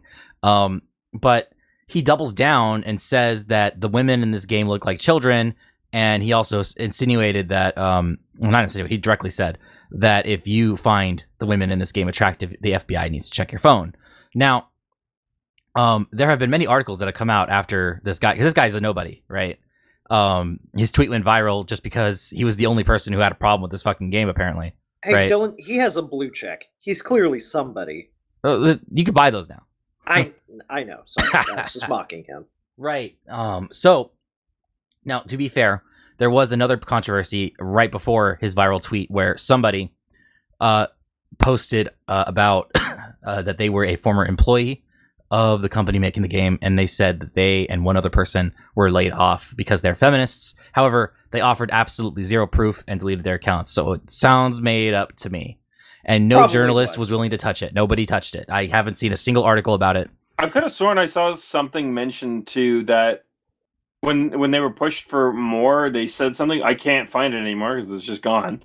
But uh, so I guess take what I say with a grain of salt. But it, it was something along the lines of them actually giving shit to the developers and the company that uh, while they were working there, and that was the real reason they got fired. It had I nothing believe to it. do with them. Yeah. being Well, I mean, either way, there's like zero reporting on it. but there was So, no like, proof. And I can't Mhm. find it anymore. I could probably try to way back or find a screenshot somewhere, but It's like Look, the, the usual as aware- suspects, right? The bloggers we don't like. They would have jumped on a story like this, but Yeah. they won't even touch it. it must Yeah. not be true. As far Yeah. as I'm aware, like it's as real as mass your weapons of mass destruction in the desert. Yeah. There you go. Hilarious, right? So that was another thing that happened. So I can't just say it was just this one Joven dude, right? Now, um, sometime after his post, uh, there's a slew of articles, uh, interviews with the people making the game where they talk about what inspired them, where they did say Nier Automata was a big inspiration, but also Sekiro and Bayonetta. Also, they they cited Jedi Fallen Order as inspiration as well. 'cause it is an action RPG, right? Which is weird that because Jedi Fallen Order is inspired by Dark Souls, but it's easier. So like, why did they just cite Dark Souls? I don't know. But they really like Jedi Fallen Order, probably for the Star Wars aesthetic over the Dark Souls formula. In probably. fairness, that's probably like More what they were like, after. Yeah. because Yeah. because uh, the Jedi Fallen Order game, they do a lot of cool stuff with like the NPCs and the environment, like uh, the little droid that's following you on your back and stuff. Right? It's like interactive. Yeah. Um, No, it definitely has a lot more like interactiveness than Elden Ring or the Dark Souls games, but eh, they're not supposed to be as lonely of games, I don't think, as Dark Mhm. Souls. the the part that kills me the most is that the lead girl, her body is modeled after a real person, a model from Almost one to one, by the way. almost one to one. The only difference is her face, which has been changed. It's in house. it like Jue Yoon or something? Like, I, I forget her name. I didn't write it down. I, I have I have it up because I have a hot take. Uh, I'm going to get to um, in- near to the end of what what we got to say here. it's just because it's funny because some people are upset about the amount of ass shots or just the proportions of the main girl's body, but like upon closer inspection of this woman's Instagram, they got it exactly one to one. Like this is a the body of a real woman. Yes, sir. Upon closer inspection of the, her Instagram, I like that. It is uh, very clear this is a entirely 100% real Asian woman who really looks like that. It's just her face is different, but the the face is fine. Like I no, thought, face face is pretty close. I'm seeing it side by side right now. yeah, It's like oh, the only real difference is that the game model face fits like a plate, and the model's face changes like a regular human's face. But that's just video Mhm. game shit. That the otherwise like static, they look the same. they probably Yeah, it did would be that. like, uh, um, Having uh, in video game par- characters like realistically put on clothing that doesn't happen for a reason. Right. Well, Yeah. they, they probably have a different actress doing the the motion capture for the Mocap. talking. Oh, Right. That too. So it's like uh, assuming they're even doing mocap for the talking. Like I, I know you don't have to do that, but like they probably modeled her face to be advantageous to the talking scenes and close-ups. Yeah, no, I, I've definitely, you know, I went to an article. There's this pushsquare.com. They have a little video of them taking pictures of her, like, for the stuff, and yeah, no, she is unabashedly like like she is unabashed about how hot she is. Yeah, and the Like, she- the, the developers are all for it. They're just like, Yeah. I want to play a game that features beautiful people, more beautiful than myself, because I want to escape to these worlds. And it's like I, that's respectable. I, I'm fine with that. Yeah, You yeah. didn't want to depict Stellar a normal Blade person. Dev, also known for butt jiggling game Nikke, uh, says he put special attention. This is in quotes into the female lead's back because that's what players see most of the time. because it's a third person camera. Yes. That's why So, the default just saying, costume has all those blinky lights and stuff. It's like Yeah. super detailed. He wasn't just talking about the dimensions of her ass, right? Like No. the whole He- outfit is like pleasing from the behind. No, he's literally saying her back, like like her actual back. Because Yeah. if you look at even the alternate outfits, they've got crazy ass designs going through the back. And don't get me wrong, he- there are so he- plenty. he's not even being a pervert about it. Is the is the funny part? Mm-hmm. And don't get me wrong. Well, there's he could still be. also be being a oh, it's it. probably a double entendre. Yeah. Don't get me wrong. Like, but yeah, no. And I also went and look, re-looked at the guy's tweets, Dylan. Uh, like, it's wild. You know, he's like, oh, the. Uh, he, he talks about the over. I can't get past the over sexualization, but then he qualifies that with it would have been passable if their female characters didn't have the faces of a damn child. Like, I'm sorry. So you're okay with oversight? like he really He's is like- over I would have been was- fine looking at their bare ass like that if it was an American face or it was something else. Yeah. But right and you know and he Ugh. you know fighting for his life in those comments where and like it sounded like a joke earlier when i led a you know led this with the the tweet where he said that i've dated many beautiful asian women like he real he literally pulled out the i can't be racist because i've dated women of that race like Is, is he currently? Maybe there's I- something to that. i mean i don't care if he is I was, or I, was, ever um, has I, I was making the joke that they, they, like- they clearly dumped his ass. Yeah, no, like, and oh no, if he like straight up, if like based off of zero evidence, if this guy ever dated women that were Asian, he did it because they were model minorities. No, I, and I'm not saying he's racist because he thinks they have childish faces. A lot of Asian women look young until they're like in their 60s, in which case they wake up one day with like wrinkles that make them look like Grandma Toff from. Unfortunate. I mean, it, it's just, and I know that's an exaggeration, but it is a long-standing joke for a reason. Um, no, we. I don't understand the thought process of being like, let me say some fucking wild shit, and you know what? I'm gonna double down when people tell me I'm wrong. So, I, I, got- I got a hot take. Um, I, I mean, first off, I, I want I want to lead on. Uh, uh, we we've talked about this before. I, I, it might come up. I, I don't think anyone's ever had called me out on anything before, but I'm not a big fan of fan service usually. Like, not that it bothers me or, or like turns me off in a game. I just tend to not like it as much comparatively to like something that's more grounded. I guess I don't know where to go with that. Well, But- oh yeah, rounded while talking about fan Yeah. service. Okay. Gr- grounded, not rounded. Oh, my bad. Sorry, that's what I heard. Yeah, yeah. but um but i i, I want to say that this i don't think this is i don't even i don't know i would i had something to call this fan service obviously Well- there's ass shots it pans to her ass a lot obviously. And she's wearing like in some of these she's wearing like skin tight clothing or well, near skin tight. But the fact of the matter is is that every outfit that i see all of the alternates some of them she's wearing like a big fucking jacket.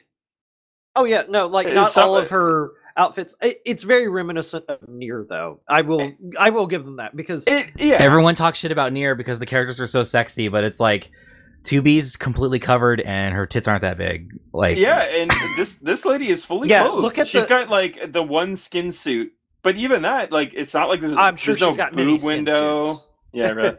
there's there's no boob window.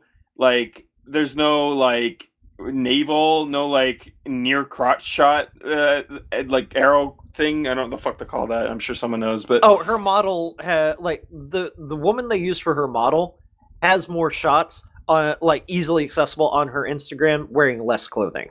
Yeah, exactly. And it's just like I I I, I can't call this I can call this sexualized because of the shots, but the actual like costumes and the actual outfits, I can't actually. I I think I there's can't. I think that's I- fair.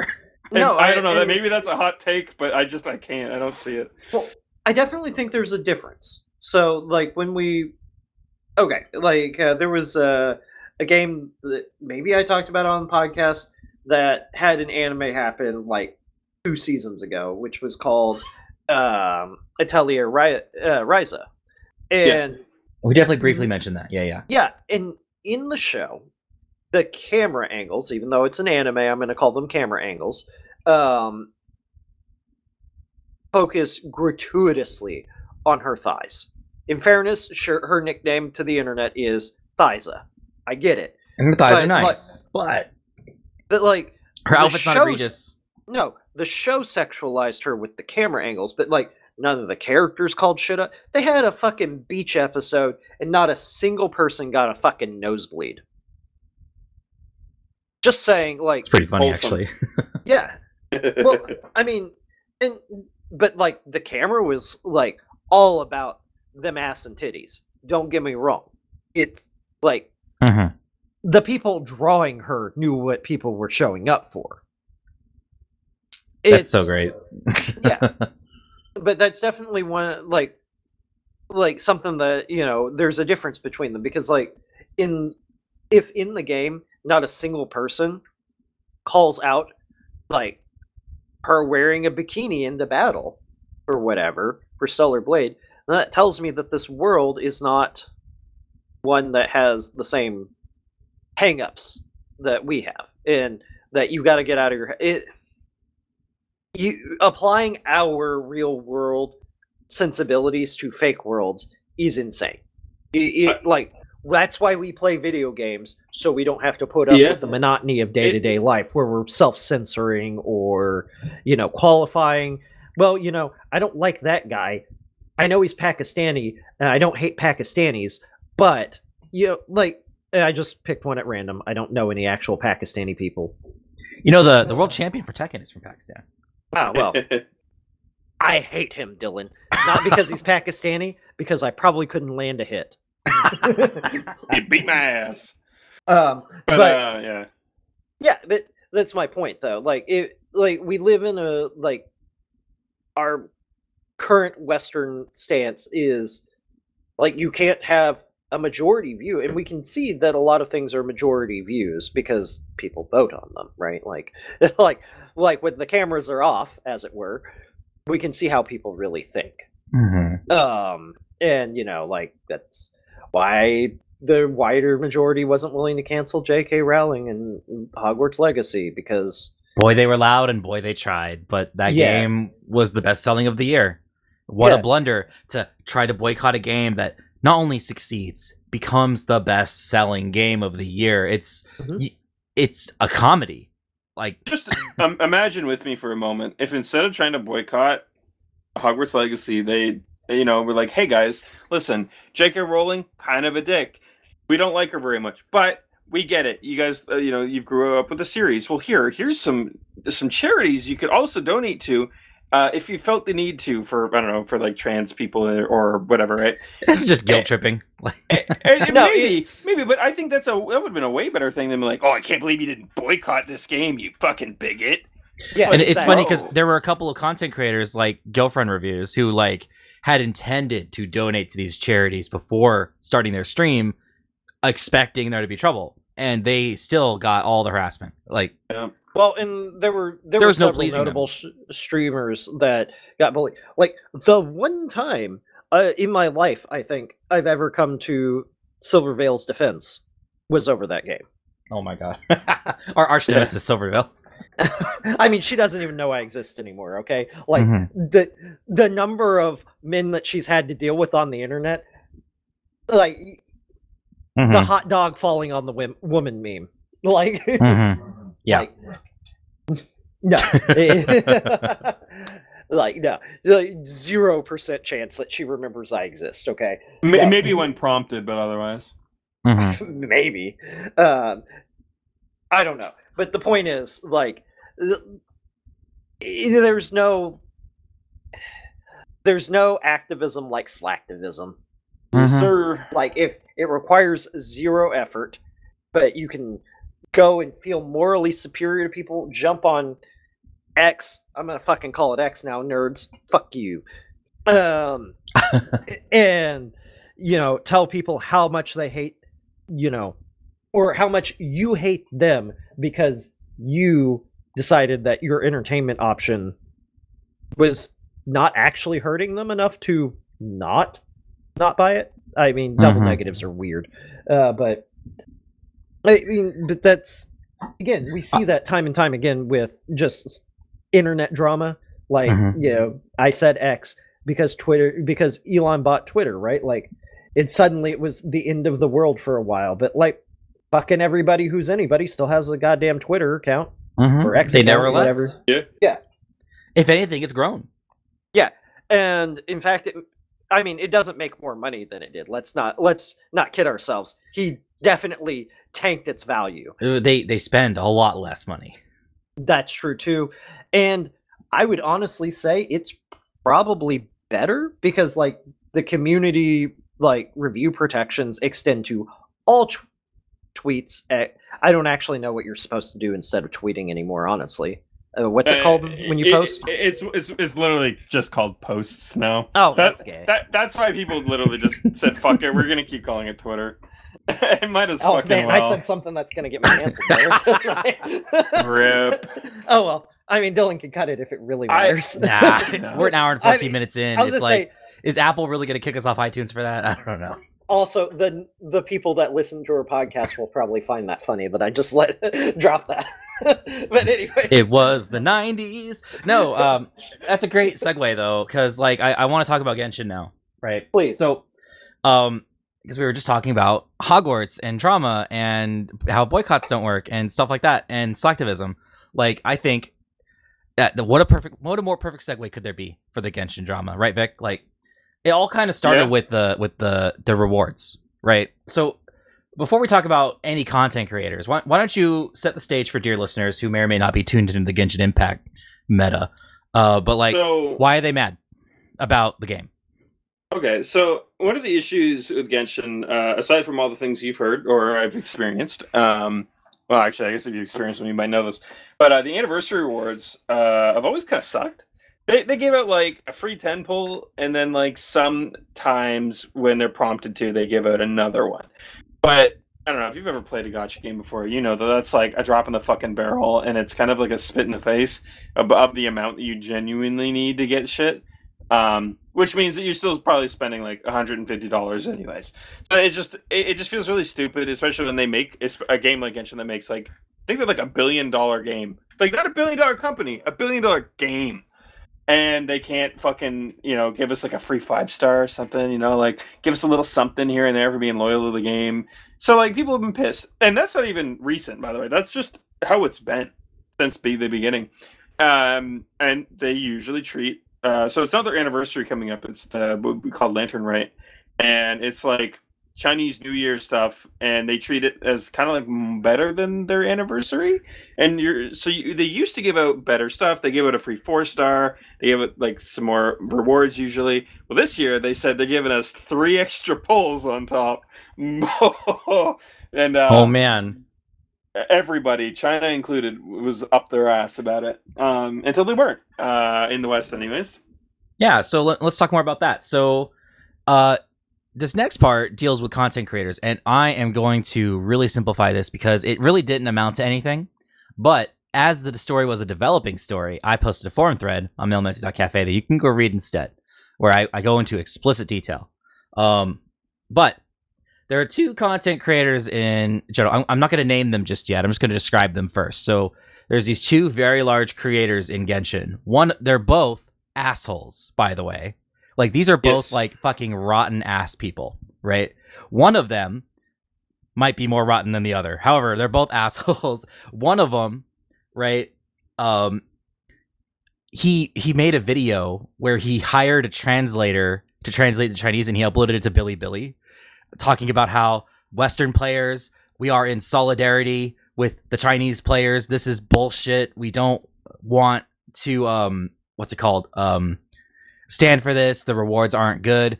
The only way Hoyoverse, the developers against Impact, will change anything is if we stop paying them. And so you're basically suggesting a boycott, right? Of the microtransactions, right?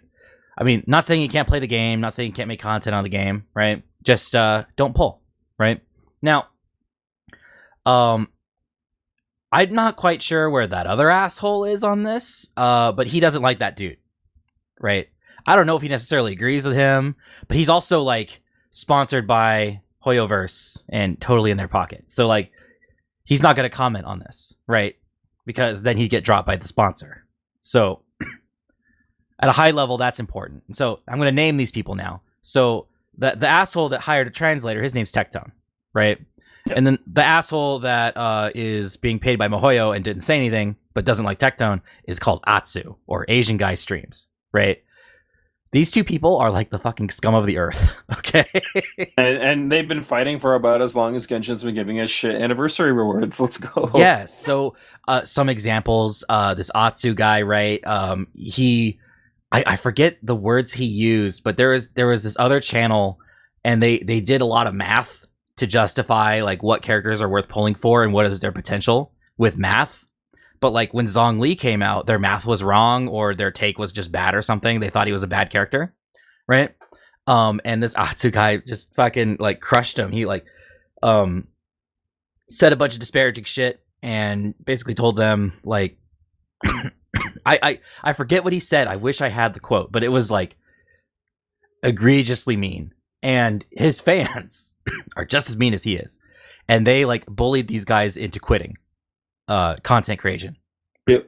I don't even remember their names. They're just a fart in the wind. They're gone. Right? I mean, Crazy. they were they were small people at the time. Is the worst part. And Atsu, I, I don't think he was necessarily big, but he was like bigger than them. Right. Was he sponsored yet? Mm, I don't know if anyone sponsored at that so. age. Uh, That was yeah, the beginning. The, Gen- the Genshin Content Creator Program wouldn't come until later. Right. But that's not what the story is about today, right? So uh there was this guy, um, and again, much more detail in the forum post. Another content creator called Zyox or Zylock or whatever the fuck his name is. He makes a funny post. It looked like some shit I would post. And, and the funny thing is, he was genuinely memeing. He didn't mean it to be like mean Mhm. or anything like that. Basically, it was a, a screenshot of YouTube, two videos, you know, stacked on top of each other as they are. One is uh, from Doro44, and it's like the Genshin Impact update is insane. 4.4 live stream reaction. The one below it is Tectones. Genshin Impact 4.4 looks underwhelming. Tectone reacts. So they reacted to the same fucking stream. The developers telling you what's coming in 4.4 Yeah. right? Of course, Tectone recently, before that, was like, "Hey, we should not pull. You know, the anniversary thing's unforgivable. We need to, we need to have solidarity with the Chinese players who are up in arms about this, right?" Whereas Doro is sponsored by MiHoYo or, or Hoyoverse, and so of course he's going to have good feelings about it. But he's also a really positive dude, right? And so it's unclear if his positivity is bought for or if he just won't be negative on camera. Well, here's the thing. He actually did come out. Uh, so after that post, the, the, the quote unquote duality of man post, everyone's calling it, uh, he actually did state that he, he's like, yeah, I would love Genshin to be better. He's like, but I am just genuinely enjoying my time in the game. He's like, I'm not going to pretend that I hate the game when I don't. And he hmm. actually stood up for himself a little bit, and he normally doesn't. He normally just kind of keeps his head down. He's like the timid little guy. Yeah, And people just like him because he's wholesome and, and, and great. And I was like, hey, let's Yeah. leave Doro alone, guys. Like, fuck. We don't get wholesome motherfuckers like that on the internet every every day, all right? Jesus. Yeah, but this post is kind of like the spark that lit the the fire, the powder keg, right? So, Yeah. Tectone is that kind of asshole who will fight back basically anything that comes his way, uh, with much more force than came his way, right? It's like, oh, you've you you've bothered me in the slightest. Enjoy dying, right? He, Yeah. it's like the, the fucking WWE. He's like a heel. Like he makes more drama posts than he makes uh content posts. It feels like, and I used to enjoy watching his videos, but like, That's that's where I'm at right now too. Is it's just like Tectone is a bit of an asshole. Or always has been a bit of an asshole. And it was fun to watch him. Even if he didn't even like Genshin or whatever the fuck he's playing. Mhm. He's just an entertaining guy. But the issue is is that he he he, he weirdly takes offense to things that he shouldn't. Um and then overblows them or jumps on top of them. Well, you like in the case of them not being about him. mm-hmm. Under the guise that he's like taking this moral grandstanding thing, and then his fans was like, "Oh no, he's just joking. He's just joking." It's like, really, is he joking when he does it every single fucking time? He can say he's joking, but if it's the only thing he ever does, I'm starting to I'm starting to call bullshit. Yeah. Also, Tectone lore is a little convoluted, right? So Yeah. he he went he came to Genshin Impact because he was looking for a new game after the Arknights community kind of kicked him out, right? To be fair, he was wrongly kicked out of Arknights, and we I- only I'll- found that I'll out him on recently though. Like he was only very recently vindicated completely about the Arknights thing. But before Yeah. that he showed up at genshin as this like Arknights reject and the Arknights community was like this is a bad dude. Don't work with him. Right? And then the people in the genshin community that that spawned from the game's launch like they didn't want to work with him. Right? So it's unclear if the whole Arknights thing that ended up being nothing but lies uh poisoned the well and he just keeps over defending himself uh, from people who never gave him a chance, or is that not what happened and he just is a dick? That's more likely, right? But it's like it's unclear. Like, why is he such a black sheep? Is it because of how he behaves, or did they hate him first and he's just never? He's always stood up for himself a little bit more than he should. Oh, I think I think it's literally just one of those moments of a little bit of that, him sticking up too hard, going too hard. Because like if it's a misunderstanding, like you could just be like, "Hey man, listen, uh, that ain't it. That that didn't happen. I didn't do that. Whatever the fuck the the, the formality is, right?" But instead, he comes swinging. He's like, "Nah, you're a fuck." you Like I don't know what the fuck he would say, but he would just go in on them, and it's like, bro, no, Mhm. Jesus. Like the envy thing, where he just immediately was like, "Ah, you're on Atsu's side. Ah, you're ah, yeah." Right. And he goes in and starts telling him that like his feelings don't matter, and then he is his fucking his mental health's fucking like dog shit, and just goes in on him like, bro. We don't know if anything he says is true. He could be, uh, you know, this envy guy. For the record, made a big post about his trauma with that Gun. Well, well, hold on. But- We're, we're getting ahead of ourselves. So yeah, sorry, sorry. let, let me let me let me reel it back. So it's a cycle, right? Somebody says something, it bothers Tectone, he defends himself, uh, or he starts it, right? Um, and then there's a feud, dies down, nothing ever comes of it, which is about where we're at right now. But if that's all that happened, and there wasn't more to the story, we wouldn't be talking about it today because that's not interesting. That happens all the time, yeah, right? The unexpected Yeah, turn of events what's is, happening? is so this Atsu guy, right? Like they were feuding, right? He wrote a big long post. Tectone made a bunch of videos. Typical drama bait. That's not interesting. What is interesting is that after that happened, the, another content creator, Braxophone, whose videos uh, when I was playing Genshin, I did watch. His videos were really good, straight to the point, informational. Right? He releases a big long Google Doc about how he thinks this Atsu guy is a part of this in group and that he's used his connections to exclude him from partnership opportunities with Hoyoverse, which is a very big claim, right? Yeah, that does sound like a big fucking claim. There, there's a couple holes in his story, and I in the post on the forum, I totally recommend M Tash's video. I think M Tash is probably the most sane man on the subject. He's got the best take. If you're gonna watch anybody, you should just watch his videos. But like on the subject, I mean, like he doesn't really play a whole lot of Genshin anymore. Um, but um, he rightfully points out that there's a lot of like fishiness to Braxophone's story because he goes into like explicit detail about like a photo opportunity where they took a photo like immediately after he walked away without him. It right? And it's just like a bunch of anecdotal evidence of like i'm being pushed away but i didn't really do anything wrong. A whole lot like- of unverifiable right. things. a lot of things that would have been explained if he was an awkward little guy right? But uh, amtash has met this guy in person and he was normal. So it's like he can't be that weird right? But like was he being weird with these people? Like is he just being denied for that reason? It's unclear. But what nobody expected was a bunch of other creators one of which i, I name in the post it's uh, sekapoko um, on his live stream he reads through Braxophone's post and corroborates the details like yeah he does the same shit to me. That guy doesn't like me. I don't know why. And Yep. like i've been denied you know in group opportunity because that guy doesn't like me. And he tells people not to work with me. Right? And it's like wow crazy. And then like some cosplay chicks are like yeah he's creepy at conventions. Or and some other people spoke up they're like yeah he's not a good dude right? And it's like wow i mean i knew atsu was a bad dude but like the the the fucking whole genshin community fucking turned on this guy. It, this guy's married, by the way, and he's he creeps on fucking cosplay chicks at conventions. Right. Just for for full full like full story thing there. And then he makes it worse for himself by making a big long post, which he starts with the phrase, I just woke up, I'm going to give a quick reply, right? He goes on to write an essay. Yeah, it's a huge fucking blue Fucking- check post, right? Yeah. Fucking TwitLonger in Twitter, blue checkmark at work. And uh, he basically uh, denies several parts of Brax's document, but then goes on to not address some of his claims, right? And then um, it's like he's just like, why? Why can't I not be friends with someone? I could choose who I'm friends with, but it's like he did no effort to address the whole "I'm ruining his career" accusations. He just conveniently didn't mention those things, and it's like, bruh, the fuck. um, and then only to make matters worse, Goose Egg and Envy, like the next day, each post their own long things. Goose Egg did a Google Doc, and Envy did a 13 like page tweet thing because he doesn't have the blue check mark, right? And I, I point out in the forum, like these were posted 10 minutes apart, right?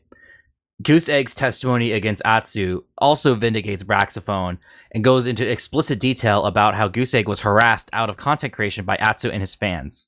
And the proof is in Atsu's videos. I, I I remember watching him when this was happening. Like he would like basically shit on this guy, right? And then until he vanished, right? Yeah, he Like- he actually put Goose into a position where Goose started to. Apparently, what ended up happening was he started feeling like he was mini Tectone, like he was just riding Tectone's ass the whole time, and it, it made him depressed because he thought he was they were friends. And apparent, I, I I don't remember where, but it was mentioned at some point that like he was in a pretty dark place. I don't think anything was ever said about like self harm or anything, but like it was kind of implied a little bit here Yeah. and there. So Atsu basically just pushed this guy for no reason. Right. For, for. So so TLDR, Just Goose 'cause he Egg- felt like it. early in his career looked up to Atsu and like he sent him like uh uh some bits on Twitch with a note about how you're such a big inspiration for me. I'd love to learn from you. Uh, and then Atsu just like slams him down like you cannot buy my friendship. Get the fuck out of here. You're a fraud, right? And then you know he moves on. He never contacts Atsu again. But then he gets you know hooked up with Tectone. They get along really great. They move in together. They're making content together, right? Both channels be growing and Atsu is like, I will not accept this. You are taking advantage of this guy um, that I don't like, uh, and I, that, that makes me like you even less. So I'm going to ruin your career. And it's like, wow, what a dick, right? and then just ten minutes later, Envy posts his long thread about how uh, he feels that like um, everything he does is a competition with Tectone. Um, and he makes some claims that Tectone has asked him to go live at different times because Tectone's viewers will go to Envy, but there's no proof. Um, and he, he makes a bunch of basically appeals uh, to Tectone being a bad dude, which we already know, right? Uh, but that also includes a, a clip from Twitch where um, Tectone is doing his like all day live stream subathon thing, right? And he's in the, in the in the car with his wife, and I think he did like a month straight and, uh, without turning it off or something. yeah, she she said something to him about like their relationship that he disagreed with, and it started an argument. But she didn't want to have an argument on camera, so she like kind of kept her mouth shut, and it was really awkward, right? And a lot of people will point at this and be like, "Look, he's obviously hitting his wife," right? um, well, I don't think for the record. I, yeah, I, I don't think that's what happened, Yeah, but yeah, uh, yeah. people are like, "This is this is proof enough that that it's bad." But they got divorced anyway, right? I really, I And they're really not on hated good the terms. argument. I really hated the argument that he, that he made back too. He's like, "Oh, well, I can't believe you would use that against me." He's like, "Bro, you recorded it. You you pushed this to the internet and didn't even like you didn't even delete the bot. It's still there. Mm-hmm. What do you mean people are, are using your wife, bro? It's a fucking public clip. It's Envy's reply was perfect. Envy's reply was perfect. He didn't reply to Tectone. He instead posted a snapshot of the DM with Tectone's ex-wife saying, "Yeah, post the clip. We're not on good terms." and, and it's funny because like they're like he pretended like they were had been bantering on twi- uh, uh, on Twitter, and in reality, it's just him badgering her. Yeah, I was putting the forum post together and I was talking to you, Vic, in DMs, and I was like putting the story together, and and then you sent me Freem's tweet where where she was like, "No, we're not in good terms. It's between me, him, and our lawyers. I just don't talk about it. It's not. I don't want to make content out of this." And it's like she did not go into detail about how bad the terms are. Right? Yeah, There's no allegations. They don't talk about it. Neither side talks about it. Right? And that's why Tectone was upset about it because he's like, I don't talk about this, and neither should you. Um, and we don't know. We'll never know. It's their And- and- private business. and for the record, I, I would normally like I think using shit like that like when people tried to use Atsu's wife against him yeah that that's pretty stupid she had nothing to do with it that, that that's cringe Same. but yeah. but the Freem stuff is public it's out there it Mhm. shows his character even if it was like a fucking behind what should have been a behind closed doors little argument that every couple has Mhm. it wasn't and that's and, and I think that it's fair for Envy to use it as The the the other weird corroboration on his character uh, the other like weird dimension to this is that um Atsu's wife is effectively a character in Atsu's content. Whereas uh Tectone and Freem are two different content creators that both have audiences. Yeah. Right? Um which is a, a weird dynamic, right? Um because it's like I don't think of Atsu's wife in the same way I think of Freem. I don't even know her name. She's Atsu's wife, right? Like I think her, the only reason I know her name is because uh, I'm looking into this. I found her. It's Neko P, something like that. it's whatever. But uh, the point But is she's not a content creator. Long story short. It's like I, I think it was a dirty tactic to bring it up, but it's like I mean, it's public. It's not like he was leaking something that wasn't known, right? Yeah, like it wasn't like he was digging through her past or or getting her to make statements. It's like no, she Mhm. everything she did was on her own. He asked if she was if fine with him posting the clip, even though it's a publicly available clip. Yeah. But by it's, like it's it's all over. Well, it was at one point all over LSF. It was shared around. People like tens of thousands, if not hundreds of thousands of people saw the clip on fucking Twitch. it's crazy. Uh, so, And it's yeah. like- that and her saying that they're not on good terms is like the first time I'd even heard they weren't on good terms because when they had separated, they said it was amicable and mutual. They still followed each other and still talked on Twitter. So it's like I figured that's just them not trying to rock the boat. Yeah, honestly. like you you sent me that tweet and I was like, wow, that fucking changes everything. Like I had to like edit my post. um because that that really like changes it because I I definitely was not a fan of Envy's response, right? Now, what Tectone said to Envy was was rude and inappropriate, right? Yeah, that, that that's kind of where I was like, I, I, you know what, Envy, what he posted is clearly like a defense of Atsu, which is Yeah. that's cringe. Obviously, Atsu does not fucking need it. He's a dumbass. A, a- a lot you of the replies were like, "How much did Atsu pay you to say Yeah, this?" yeah, and and I, and I think there's some some truth to that because obviously Atsu and Envy were in that one in click, so it's it's a pretty fa- fair thing to assume. But the issue I had is that like a lot of what Envy said was just like that he felt pressured and felt like issue with the way Tectone treated him, and when and when he thought he had asked them to finally shut the fuck up, and he did. He went behind closed doors and then started talking shit. The pretty much the same thing Atsu was doing, if you think Right. about it. But it was Tectone to Envy, and it's just like and, and then he and then Tectone turns around and says that nah your feelings don't matter you're a fucking idiot Mhm. you're, you're making this shit up and it's just like is he though because like you had a bunch of other content creators names in your mouth this entire time that had didn't even speak up they Yeah. still haven't spoken up so what the fuck do you mean Tectone you're literally just being Atsu Right. And w- what's interesting is that uh, Tectone's Bro. reply on Twitter to Envy's post, like uh, he uh, makes the claim that uh, Envy is weaponizing his sensitivity. And given what Envy actually said, like I, I think that's a pretty good argument, actually. and that's fair and he's that- a, he's a dick saying, about yeah. it, but he's kind of right. Like Envy is complaining about all these things that he totally kind of inflicted on himself. Like there's he had no reason to ever communicate with Tectone. Like the the feeling that you're competing with him when your content is completely different. He's a free to play account, right? yeah He never spent money on the game well ever ever. than that like envy kind of already had like a he was at one point one of the if not the biggest cr- creator for genshin Mhm. so he really had no reason to feel alienated or or attacked or whatever he was kind of king shit for a little bit so Yeah. So it's like I don't know where this like competition feeling came from because like I don't think their viewers actually overlap. I think he might have been making it up. The the part about Tectone asking him to stream at different times so that I- the the viewers don't leave. exaggerating it super hard Yeah, like maybe he insinuated it once as a joke or something. It's like, aha, I'm gonna hold on to this for later. It's like, yeah, that that's weaponizing someone's speech against them. It's like his his argument felt really empty. It's almost like Atsu asked him to do it. Like whereas Goose Eggs was like completely genuine and everyone saw what Atsu did to him. There's no need to prove it. It's right there in Atsu's video, right? yeah so it's i'm like actually super glad goose is back to streaming again because like What a dude cool was dude. fun. Yeah. I, I actually love this shit. I also felt really bad for Brax because I've only had one bad interaction with Brax where he uploaded a video and said something really fucking stupid, and it was like, what the fuck, man? You're supposed to be the pe- person someone goes to for guides. You can't say that shit. I think it was like he said a character was bad because they can only be played one way, which. But it's just like, uh, like his knee jerk reaction was very odd. But otherwise, I mean, that and that's just game shit. That's not personal person shit, Right. right? Um, and so he, otherwise, it's been a pretty decent dude. So I felt really bad for these guys that they were getting shit like that behind the scenes, man. Yeah. Didn't, So didn't deserve that. in conclusion, uh, both Atsu and and Tectone kind of like farm drama for clicks and stuff, so they probably got the bag, right? They probably made a Oh, lot of money oh. on this. Them and HoYoverse won. Honestly. Yeah.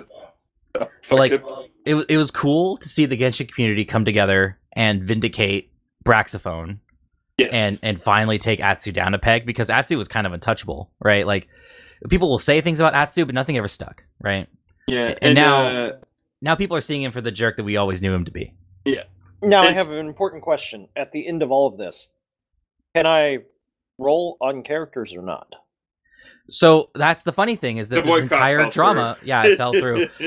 And in fact, one of the one of the players in this in this drama was uh, Tenha, who is one of Tectone's friends. He is a whale. Like his content is, I spent a thousand dollars. Let's see what happens. Roll the slot machine, right? Like, um, live vicariously through my dopamine. That's his content, right? Yeah.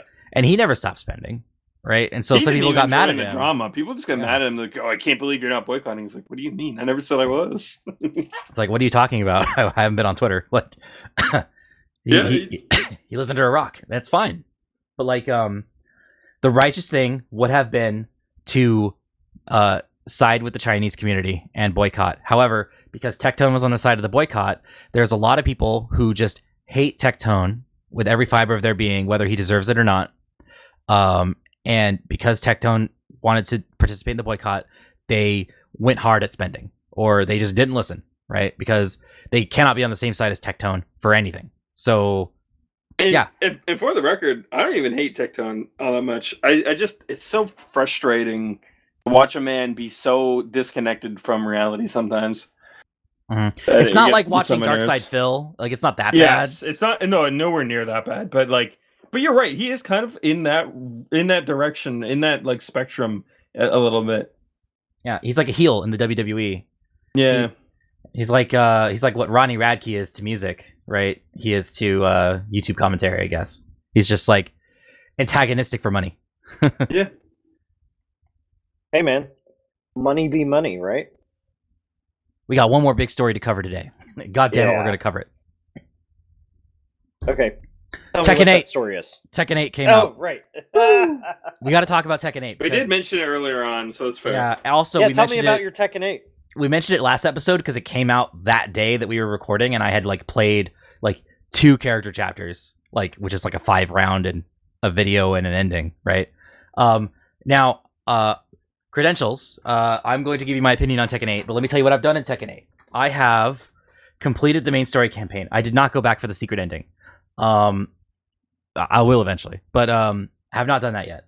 However, uh, I have also completed every single character chapter. I have completed the Super Arcade quest. I have unlocked several extra costumes through Super Ghost Battle, and I am in the orange ranks in ranked play with Kuma. Okay, I have made several custom characters, and I have. Uh, I, I I lost to Tree last night as Kuma, so I downloaded his Ghost and I beat the shit out of it for like an hour straight. Well, you learned his. You Yeah, made you- his ghost. I'm ready. he, he listens to the podcast, so he's gonna know. I'm kidding. It wasn't an hour. I fought it like three times. I'm just kidding. I, I wasn't even mad. I was actually happy that I finally lost because I, I felt bad playing Kuma because like the, all the guys picked it up, right? Like like Dream's been playing it, GTA's been playing it. You you have a copy, Vic.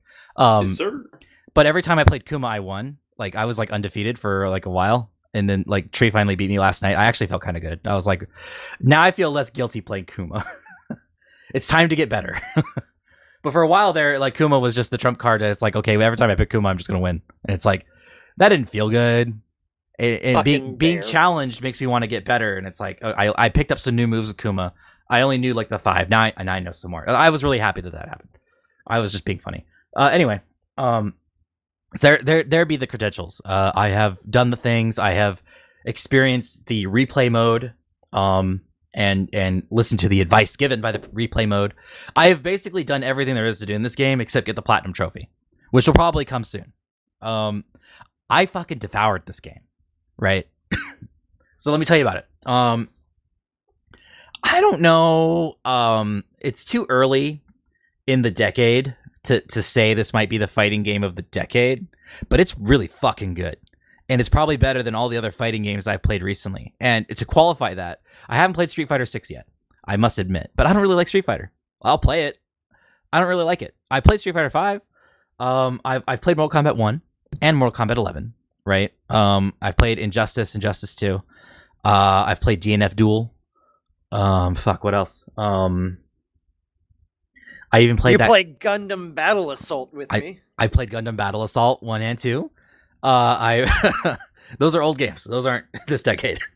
Um, I played that. I weird- know. I just you just made me play them with you one of the times I visited you. Yeah, uh, I play. I play a lot of fighting games. I think. Um, there's more out there. Like I haven't played um a lot of those anime fighters. Like I didn't play BlazBlue. I sampled BlazBlue. I played the uh, Granblue one like once. Um, I played a few others. I played the shit out of Soul Calibur six. Um, I, I I enjoy fighting games quite a bit, and I feel like I know a lot about them. I, I I know enough about them to have I feel like an educated opinion. And I'm telling you, this is the best Tekken game they've ever made. It's better than Tekken three. It's better than Tekken five. It's better than Tekken Tag Tournament two. Right? I think this is gonna be the Tekken that defines all future Tekkens in the same way that Tekken three heavily influenced and defined what is expected in Tekken's four, five, six, seven, and the tag games. Right? Tekken three was pretty important, all things considered. Right? Um, whereas Tekken eight is so good that I feel like it will have that same effect. And I, I, I don't know if it's true, but I, I thought I saw a number out there on Twitter that it also is selling very well, similar to Tekken 3. It might be the best in selling game in the franchise to date. Um, it launched with crossplay day one that worked. It, um, as far as Tekken games go, is complete. Um, I mean, I kind of wish we had Tekken Force mode. I mean, we have an entire fucking single player campaign that was great, but uh, a dedicated Tekken Force mode would be nice, and Tekken Bowling would also be nice because Tekken Seven had Tekken Bowling. Just just add it. Um, however, knowing the the the DLC model for Tekken that they're probably going to do again is going to be seasonal pass based, right? Like uh uh in Tekken 7, I think there was like 3 or 4 seasons before it shut down, but like each season had like four char- four or five characters and added a bunch of cosmetics and you have you you could buy all those pieces individually or just pay for the whole pass and get it as it comes out. That's that's always been their business model and it looks like they're going to do that again. But with no DLC available, there are absolutely zero microtransactions. You can make as many custom characters as you want, oh, custom skins for your characters as you want. And while I, I wish there were more parts, um, I'm sure they'll be added with time. But like, I have nothing but good things to say about Tekken 8, and it might be the best one they've ever made. But what are your thoughts, Victim? You haven't played Tekken in a while, right? Like, is this what's the last Tekken you played before this one? So I played a like a couple rounds of Tekken Six, I want to say, prior to this, and then I played a little bit of like three and four back when I was really young. Okay. Uh, I think that's pretty much it. Uh, thinking about it, So you don't even really have like Tekken 5 to like compare this to. no, Because Tekken 5 was pretty influential as well as 3. It's like 5 is like the true sequel to 3, I've heard. Um, because like 4, 4 is weird. It has like walls and like weird movement. 4 is weird. I liked it just because it was on the PS2 and I was like, oh my god, it's so pretty. yeah. But like as a game though, like eh, 5 was a much welcome upgrade from 4. With that said, though, uh, I I hated Tekken uh, early on, but I I kind of like Tekken Eight. I'm I'm having fun with it. Yeah. Uh, I I mean, like I don't know how much we've ever talked about it, but like me and fighting games are like a a very abusive relationship where like I really want to like them, I really want to play them, but I'm, my my ability to learn them is incredibly stunted comparatively to other people. the best ones, the ones that I'm best at are 3D ones, so like Soul Calibur. Te- well, well, I never really give Tekken much of a time of day, but like you get my point. Like in that realm, anyways. So I, I think I picked it up a little bit faster than I, I would Mhm. normally, but like yeah, you when I sat down with Guilty Gear, it took me like hundred hours to learn like all the moves of one character, not even combos, just like all the moves. Yeah. that's a, that's a funny thing about Tekken is there's um there are some like little Tekken isms that all characters share, like how like stances work and common inputs, and that's that's the sad thing is um I I didn't have the heart to tell Hells and GTA this, but uh when I use Leo against them, like I've never played Leo. I just wanted to make those outfits. Like I don't know anything about Leo, but like I was able to beat their mains Yeah. by just trying stuff. And like I'm not mashing. I'm like, oh, back three four does a little stance thing, and I bet there's a bunch of moves off that. Oh, there are. Oh, up one and two, uh, uh, back one plus two and down one plus two are all really strong hitting attacks. I'm going to use those as counters, and they work because they have few frames. Like I very quickly figured out the absolute bare minimum basics with Leo, and I've never even looked at her command list. Like,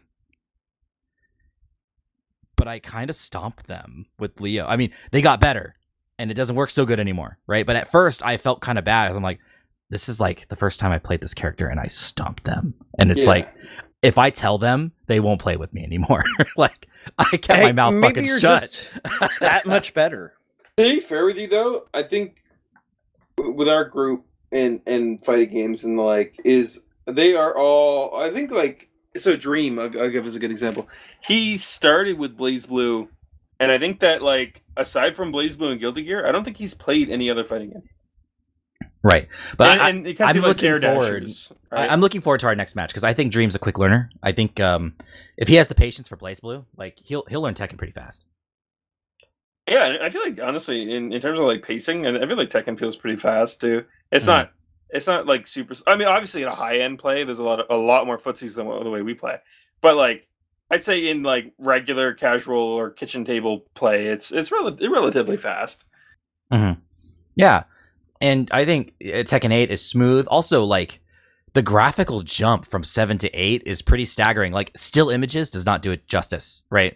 Seeing So yeah, Tekken 7 in motion and then seeing Tekken 8 in motion and seeing like like take Hwoarang for example, right? Looking at his pants.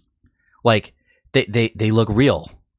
Like the way that the the the pant legs like like sift around his real leg in the wind, right? or, or like just like the grab rejects, or even just grabs in general, and how they all have like weird in, intricate moves, even Mhm. though they're or animations are they not moves? Uh, even though they're functionally the same fucking thing. Yeah. Also, like having a smaller selection of custom items versus what Tekken 7 had at the, its end of life, I think is okay because the custom items in Tekken 8 look so much better than the custom items in Tekken 7. As long as we get more, and it's not like a, you know, be hitting me straight in the wallet to get them, yeah, I'm okay with it. because it's like, well, on- once you play through the story mode and, and Super Arcade Battle, you'll have so much money that you won't know what to spend it on, and you can just unlock all the cosmetics. It's not a big deal. Like the fight money, they just throw it at you. Like once you play mean, the game. I, I I'm I'm sitting in a ton of it without even doing that stuff yet. So Yeah, I have never run out.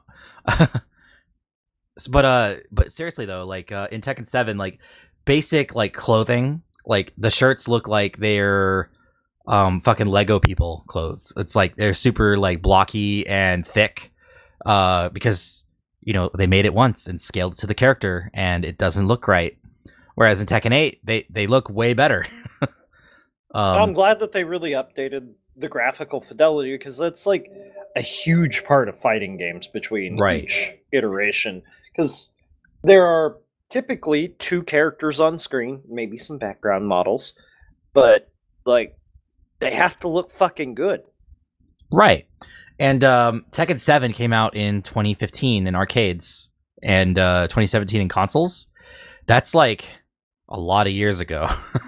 Yeah, dude, we we didn't have Unreal 5 then. yeah. and I know that they may not be using Unreal 5, but that's been a game changer for no, this is the new standard. I, I'm really excited, uh, Vic, for you to play the story mode. I really hope you stream it because um, they took a page right out of NetherRealm Studios book and they made a, a campaign like theirs.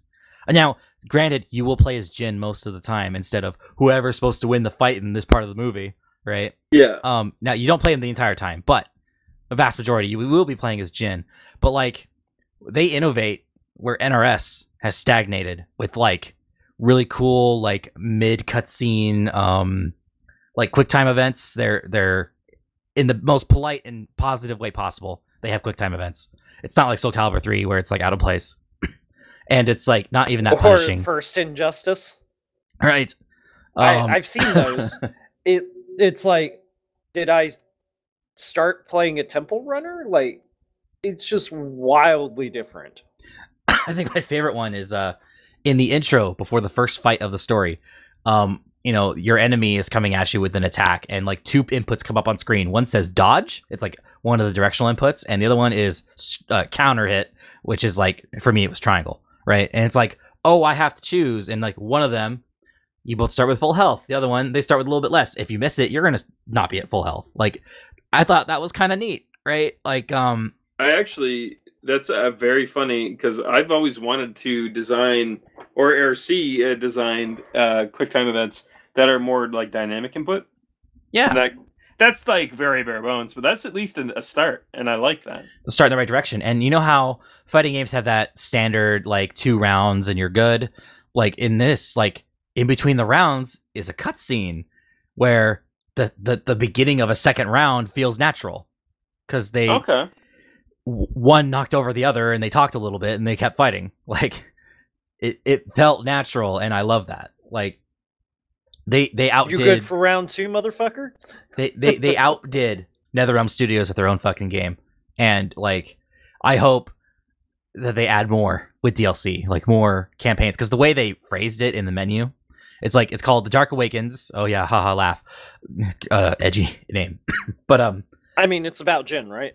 yeah, but like they could add as DLC like a a different story with a different name that stars a different character that is just as long and detailed as like paid DLC. I'd pay for that because the Dark Awakens is like it's not short. It's like five hours, right?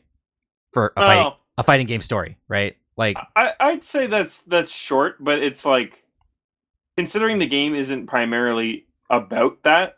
I think it's Right. perfectly fine. It, it's it's well well length for like Well- nobody bitches and moans at the ten hour Call of Duty campaign. Uh, campaign, right? right. yeah. Well, I think they should. That's kind of unacceptable because that's kind of like a single player game with a multiplayer add on. Whereas I don't Tekken know. is I a feel like COD is more of a multiplayer game with a single player add on than the modern day. well, that's Yes. true. That's true. They but also, even released one one COD a few years back that had no single player because nobody played it anyways. you must consider also that NetherRealm Studios sets the standard for this kind of thing. And I think this campaign is both about the same length, but way better than what they made. So it's like when you compare apples to apples, they made the better single player, right? Well, that's good. and that's also not including Super Arcade Quest. The Super Arcade Quest, it doesn't have any voice acting, it's barely a story, but like there's a lot of fighting and uh it teaches you how to play the game, so it's absolutely worth doing, right? But like the advertisement for the game kind of made it sound like a second story campaign that was totally different. And also, I'm not including any of the character chapters. Now they're short, right? It's 5 matches and two little cutscenes, but like it took me a while to get through all of them, right? I did beat the game with every character. well, beat their chapter quest, right? And I did it on normal. Like I could have done it on harder difficulty if I really wanted to hate myself, right? but um all in all, Tekken 8, one of the best fighting games I've played in a very long time. And I must admit, I have not played Street Fighter 6, but I'm not that interested. Like I'll if I go to a friend's house and they're playing, I'm absolutely going to grab a controller and play with them, right? No uh, no problems there. I'm not very good at it and I'm not that interested in it. But like Tekken on the other hand, like that game I want to share with the world. That game is so fucking good. Holy shit. And I'm so glad our friends picked it up because that gives me a reason to get better because like I had this problem where uh my local friend group like they don't like Tekken, right? They just don't. That's, I'm that's s- I'm so surprised by that, honestly. I know. I, I feel like Jordan has told me in the past, and I just kind of forgot that he didn't like it. But I, I was surprised that he was like wasn't the only one. it's like Tekken was the one that I felt like the one alienated out in in my real life group. They were like, "Oh, we you know new Tekken, we're gonna play it," and I'm like, "Oh, like so no more no more Soul Calibur then, huh?" Uh-huh. Riff. But yeah, like I grew up playing Tekken. Like it was the fi- my my my fighting game of choice. Well, Soul Calibur was my fighting game of choice, but like Tekken was a very close second, right? But like um, I remember when Tekken three came out, it fucking changed the world. Um, and I my real life friends in grade school, they like Tekken. I don't talk to them anymore, but like I remember going over to people's houses, playing Tekken three, and like trying to get better, not knowing what we're doing. It was fun. You know? you and your you and your West Coast. Yeah, the West Coast homies. Yeah, see, we went when we went over to the friend's house. It was to play GoldenEye. Mm-hmm. Of course, my my friend group in in uh, high school, uh, they they moved on to uh, play Smash Brothers, specifically Melee, uh, at, and at the tournament level. And remember, I feel like that's a great step down. It's a I I think so. Um, I, I- I feel like it depends on who you ask. Some people would say that that's like a step up, but I, I I, don't think I know. kind They're of allowed agree. to be wrong. I, I think I agree. It's kind of a step down. it's like, but you know, we lived in the Pacific Northwest. There was tournament opportunities for Smash Brothers Melee in 2008, right? Yeah, that's fair. So it's like they they played a game that they wanted to play that was accessible in our area, right? It's like they I, I don't think there's any tournaments in the area to go play Tekken. I mean, we probably could have found them if we looked, but like broadband internet was becoming more popular and uh Tekken 6 had uh online play. So it's like Man, broadband. I know, yeah. Remember broadband? Back in mind, eh? yeah. When, when still, broadband I still remember dial up. Uh, when when DSL and broadband became popular, I can't make the broadband or the um, the dial-up noise. I'm not talented It's even in Play- the it's playing in my head. Thank you. fantastic. But like Tekken 6 was in that era. So like if you wanted to get good at Tekken 6, you could just play online. I mean, it was probably shit, but whatever. Um but like they, they went on to play Smash Bros and I that's fine. I just didn't follow them cuz like I thought all that wave dash and shit and bringing your own controller, I, I thought that was weird. I realize now that that's normal and that fighting game communities will bring like fight sticks and stuff. I get it now. I get it now, but I did not I, get it then. I, I, thought you were about to shit on wave dashing for a second, not. uh, but I mean, I get you. I the wave dashing was a little weird too, but like Well, I didn't I- mind. I want. I, I I have a slight aside of that. I fucking hate almost every indie fighting, or not indie, but like indie or indie adjacent. So like, uh, was it the metaverse or the fuck it was called, or that other one with like uh, all the DC superheroes and shit? I won't Injustice. fucking know. I no, no, play, no, no, like, no. It was no like n- much newer. games. It, it Like, was no it was fighting games. Yeah, it was DC mixed with uh, like fucking Warner Brothers and a bunch of other shit. Oh, right, right, right, right. Um, fuck, what was that? And then there, there was another one that was in the same vein. It's just different company. But um but like games like that, they they've been adding in wave dashing, and you come to find out the re- the reason why is because it's all fucking Smash Bros. Pro players that they get on to, to help them build their games, and it's Mhm. like, listen, man, it was cool in Melee because it was like a tech that the game didn't intend that we all figured out to like to put in, but it was a pain in the dick to do, and nobody really liked doing it. It's just that there wasn't ever going to get patched out, so you either Ah, learned it, it, or you it. ate shit. It was MultiVersus. It was a, MultiVersus. it was Smash Bros knockoff that had a bunch of bullshit like fucking Shaggy Scooby Doo, fucking Batman, and I think there was another one that came out not too long ago too. yeah, But it might might be I think it was the Nickelodeon one. It was like same idea, same shit, but like that's that's right. That's what it was. other popular intellectual properties. But but same same deal. They they added wave dashing into it as well. It's like what? Stop doing that. Stop right now. Your game's already gonna Nope. have glitches and bugs that people are gonna fucking exploit and figure out how to like to, to tech and, and do all that shit. Mhm. Stop add, stop making bugs features, you fucks. Come on man. Yeah. It's like let Smash have their wave dashing. It's a product of how the game is made, right? Yeah. Just like with Tekken, there's this thing called the Korean backdash. Like you don't see that in other games because it's a Tekken thing. It's Yeah. And all it does is get you away from your opponent quickly. like it doesn't actually help you close the distance. Um but like, I don't know. TLDR, Tekken is really good. If you've ever considered playing Tekken, now is the best time ever.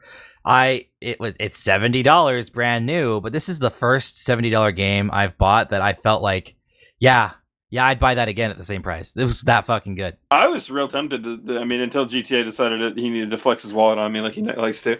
Um, I was actually considering it, even though I got like uh, several other games that I probably should buy first.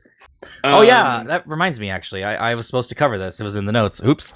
Uh, so I promised you last episode I would cover uh the release and first impressions of Persona 3 Reload.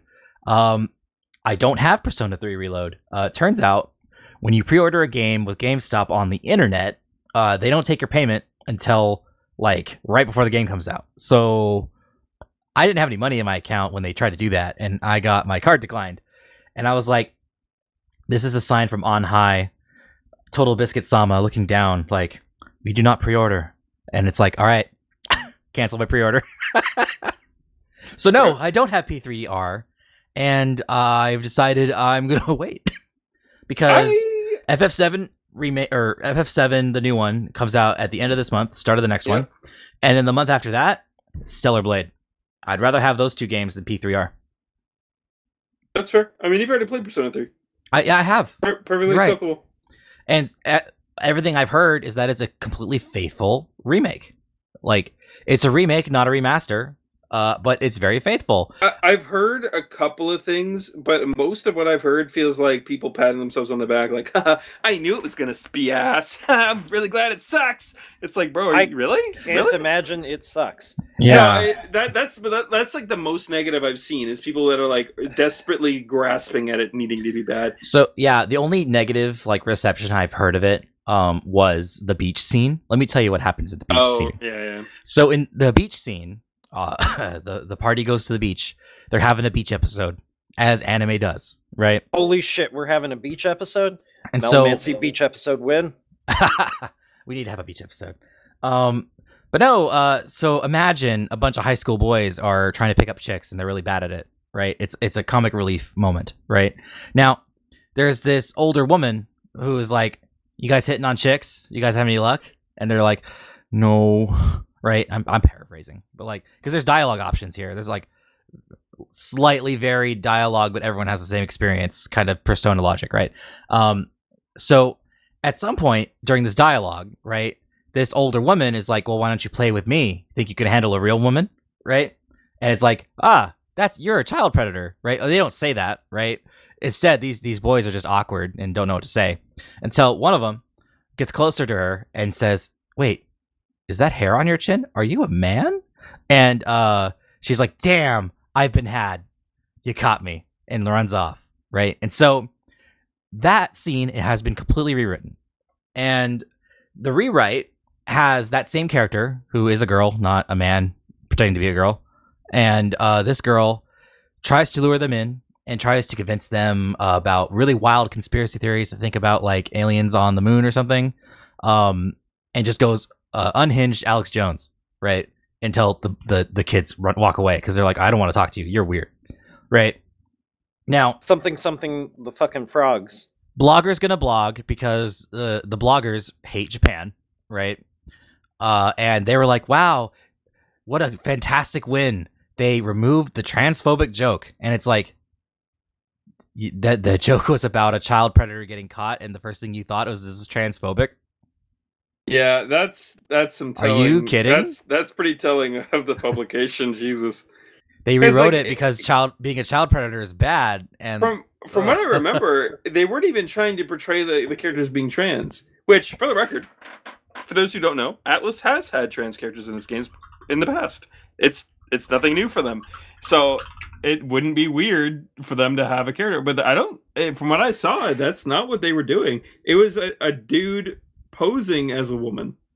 He was just Yes, cross dressing. it was cross dressing is not the same as trans. Like, and this game came out in 2006, also true. Uh, older stuff. Yeah. a Japanese game. It came out in 2006. Like they weren't trying to make a trans joke. They no, didn't, because they didn't even know trans what that was. wasn't a th- like. Yes, I know trans people existed. I'm not going We've to over this. deal with that shit. But they were not in the common vernacular, especially not in Certainly Japan. Yeah. So it's like, yeah, it's rewritten in both the English version and the Japanese version. This isn't localizers doing their thing. This is changed in both both versions. God damn, But, not uh, the localizers again. But uh, I I'm fine with it. It's like they replaced the child predator with a conspiracy theorist. I think that's a little bit. I think I think that's okay. I'm not mad about that. But there's all these bloggers saying that they've made a great victory for progress, saying that oh the transphobic joke is gone because it was The transphobic and that makes it bad. shit. And it's like, what the fuck are you smoking? They've never done anything. Ridiculous. But that's the only like bad thing I've heard about it. It's yeah, like I, I still find it really funny that they, they do that shit too, because Atlus is uh, comparatively to other Japanese companies, is pretty progressive. Well, right. like they aim for the Western market from the get go. I will. and- I and- will say though, like I am nervous about the prospect of them remastering Persona Four because there's a lot more pressure from people for them to change the characters in Persona Four because there are a lot of people online who are really, really mad that Naoto isn't trans and that Kanji uh, may or may not actually be gay. Well, he, Right. he's like bi at best type deal, yeah. He's fruity, and that's Yeah. fine. Like that was the point. And it's like a lot of people are uncomfortable with this being the point because they think that um, him accepting his fruity side uh, makes it sound like oh it was a phase that he grew out of. No, it's it's a part of himself that he accepted. Like, Yeah, were I, you listening? Like, I, with- I, I, I'm with you on that. I, I like when I was going through four. I even I had like that bit, like that knee jerk reaction with Naoto. I'm like, I, I'm like, I kind of see the angle that people are pushing, like or, or pointing out rather, that like, oh, it's like being a woman in a man's field, and she feels like the only way she can be in that field is if she were a man. It's not about her feeling a woman or a man trapped in a woman's body, uh, right? But it's she like- really wanted to be a detective. but it was really, hu- but they really went hard at some of that iconic uh, iconography, and I even I was like, I don't know, guys, it could be a trans angle. I'm not, I know. i'm not really buying mm. it. But like, I mean, but like, i watched once the you anime. get once you get through it though, like it. Yeah, well, once you get through it fully, it makes a lot more sense, especially once you start going to the social links. Right. Um, it makes a When lot more sense once you get the full story. allowed to be a woman in a male-dominated field Yes, because that's her story, not Mhm. uh, whatever. It- But it, was people are more about mad, like- empowering women to do what they want rather than Right. yeah. And Instead, to be it's like The first time you cross dress, it's like you need a you need a transition right then and there. It's like you didn't do it, you're canceled. Like, come on, Yeah. You didn't listen to the the damn story. and and that's not even to say that they could if they want like I don't know, say the Persona Six they did something similar and it, it was a trans angle. It's like that's perfectly fine, but they really shouldn't change for to be that way. It's just It- I don't know if I trust them not to. Like, I it, feel like it they would. undermines the message. I'm super nervous at the prospect of them remastering it because I feel like they'd fuck it up. Yeah. I don't know. It doesn't Uh, need a remaster. Golden's fine. especially especially with the kanji bit. Like I feel like I'd be a little annoyed about that because like it- the equation. I mean, I, I suppose they could maybe change the subject matter a little bit without like it being too bad because in reality the the whole his whole arc was literally being gay is bad and he is eh, obviously gay because he um he likes doing girly things like knitting but in reality he just liked more feminine hobbies it had nothing to do with any of that yeah. Yeah. but accepted I it. could, I could, But gay you- bad. could, there could be an argument there that they are effectively saying being gay is bad. But Well, I mean, I don't could- think that is what they're saying for the record. But they could modernize the language. yes, Yeah, because that's just- a big part of it. Is The story they were telling was so much deeper than that. It's like, also when did Persona Four come out? oh, let me look. 2009 2008. or eight. I think Okay. Golden might have been nine, but I can't remember. Well, I'm just pointing out this is back in you know our 2008. Uh, yeah. So this is back before like gay marriage was acceptable. So Mhm. no, they can fuck right off. That was 2008 when our you know our our commander in chief Barack Obama was like marriage is between a man and a woman. Like Yeah. I remember that. yeah, yeah, yeah. Like that was uh no, like Oh, Golden would be two, 2012, I guess. Okay. yeah, well whatever. They didn't change any of the like actual No, story no, Golden, yeah. though. Um they added some stuff, but they didn't change anything that was already there. So Mhm.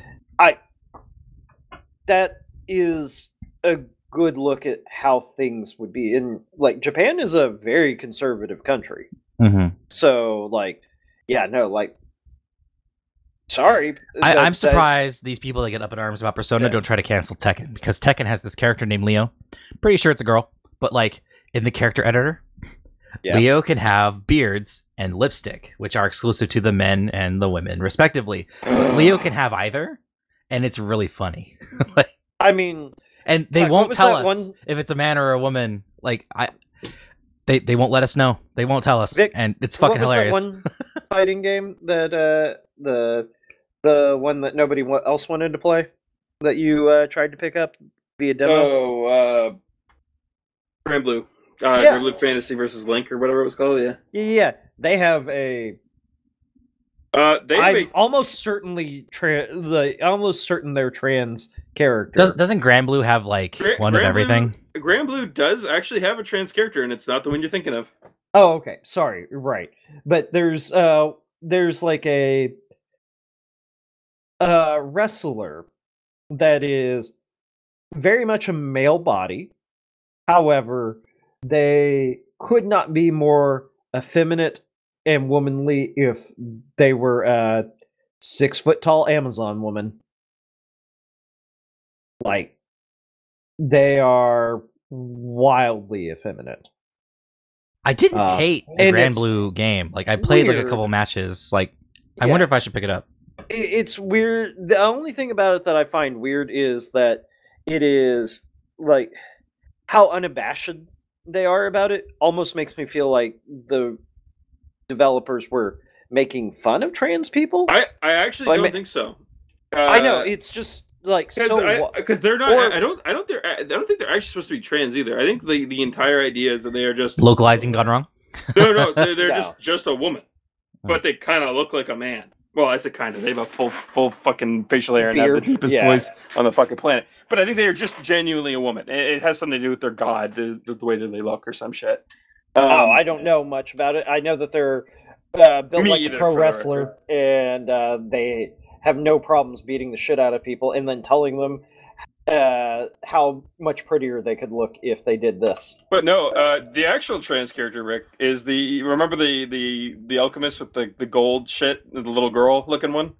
Oh yeah, Not not the like sh- the gnome looking one, but like the, the little girl like like Yeah, yeah. sixteen year old looking one. yeah, yeah. Yeah, no. The one that makes the statue and stuff. Yes, yes, that that, that they were originally a, a terminally ill like little boy. Oh, okay. They used alchemy to create themselves new bodies so that they can live forever. I think. And they thought female bodies were cooler, so they make themselves female bodies every time now. All fair. I don't know the full story behind it, but I remember I was reading that the other night on Twitter. I'm like, Vic that fucking real? characters. I was like, it's fucking goddamn it. I was like, is that fucking real? So I was like, I went and looked into it. and I'm like, oh shit, no, that's not even like weird localization. Apparently, that's just always been a thing.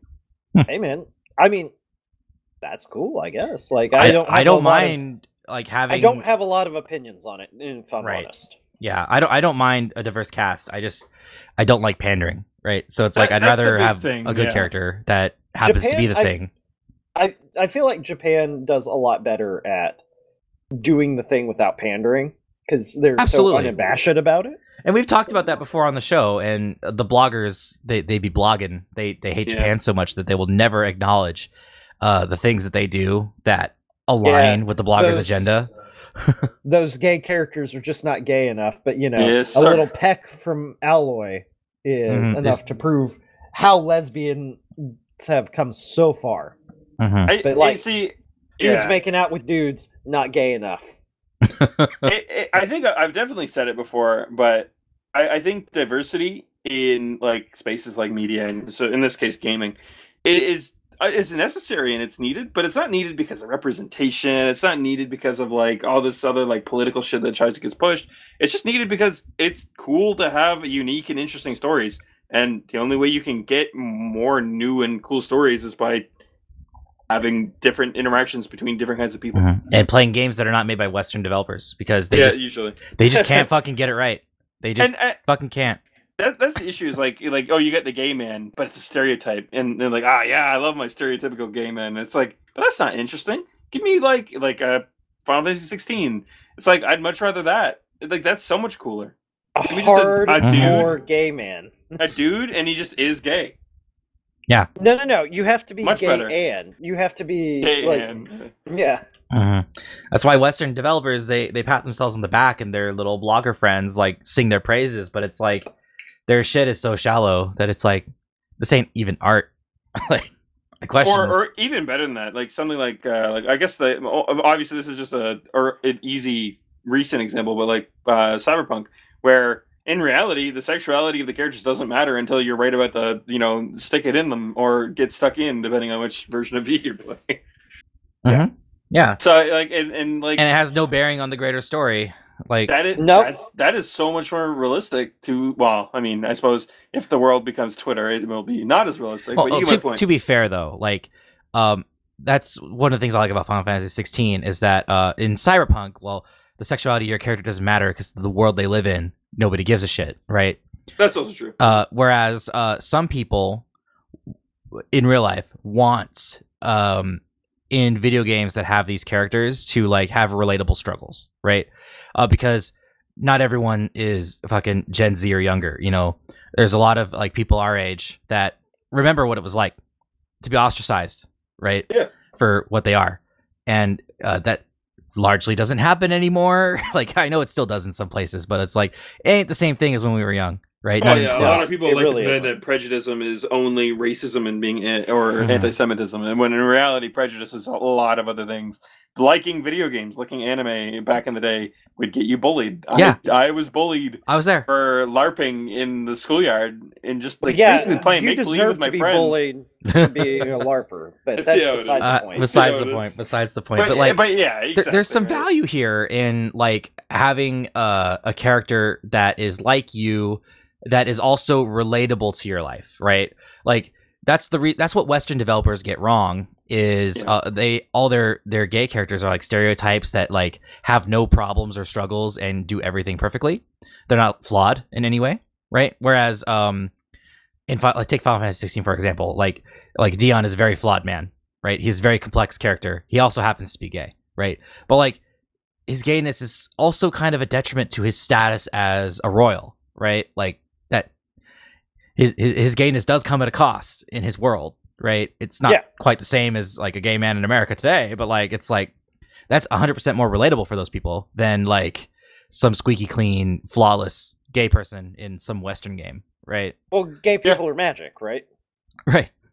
It's That's- like uh the the magic black man stereotype is is another thing where where like uh a black character in a piece of fiction is like only exists to uh guide and advance the white main character, right?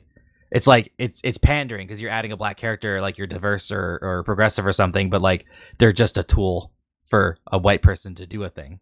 Yeah, Right. and that and that just ends up being boring. It Yeah. it, kind it kind of comes down to the fact that like like you look, look at like uh like Barret from Final Fantasy VII as an example of like that's significantly more interesting. He's a character who lived in the world, who lives aside like beside your character.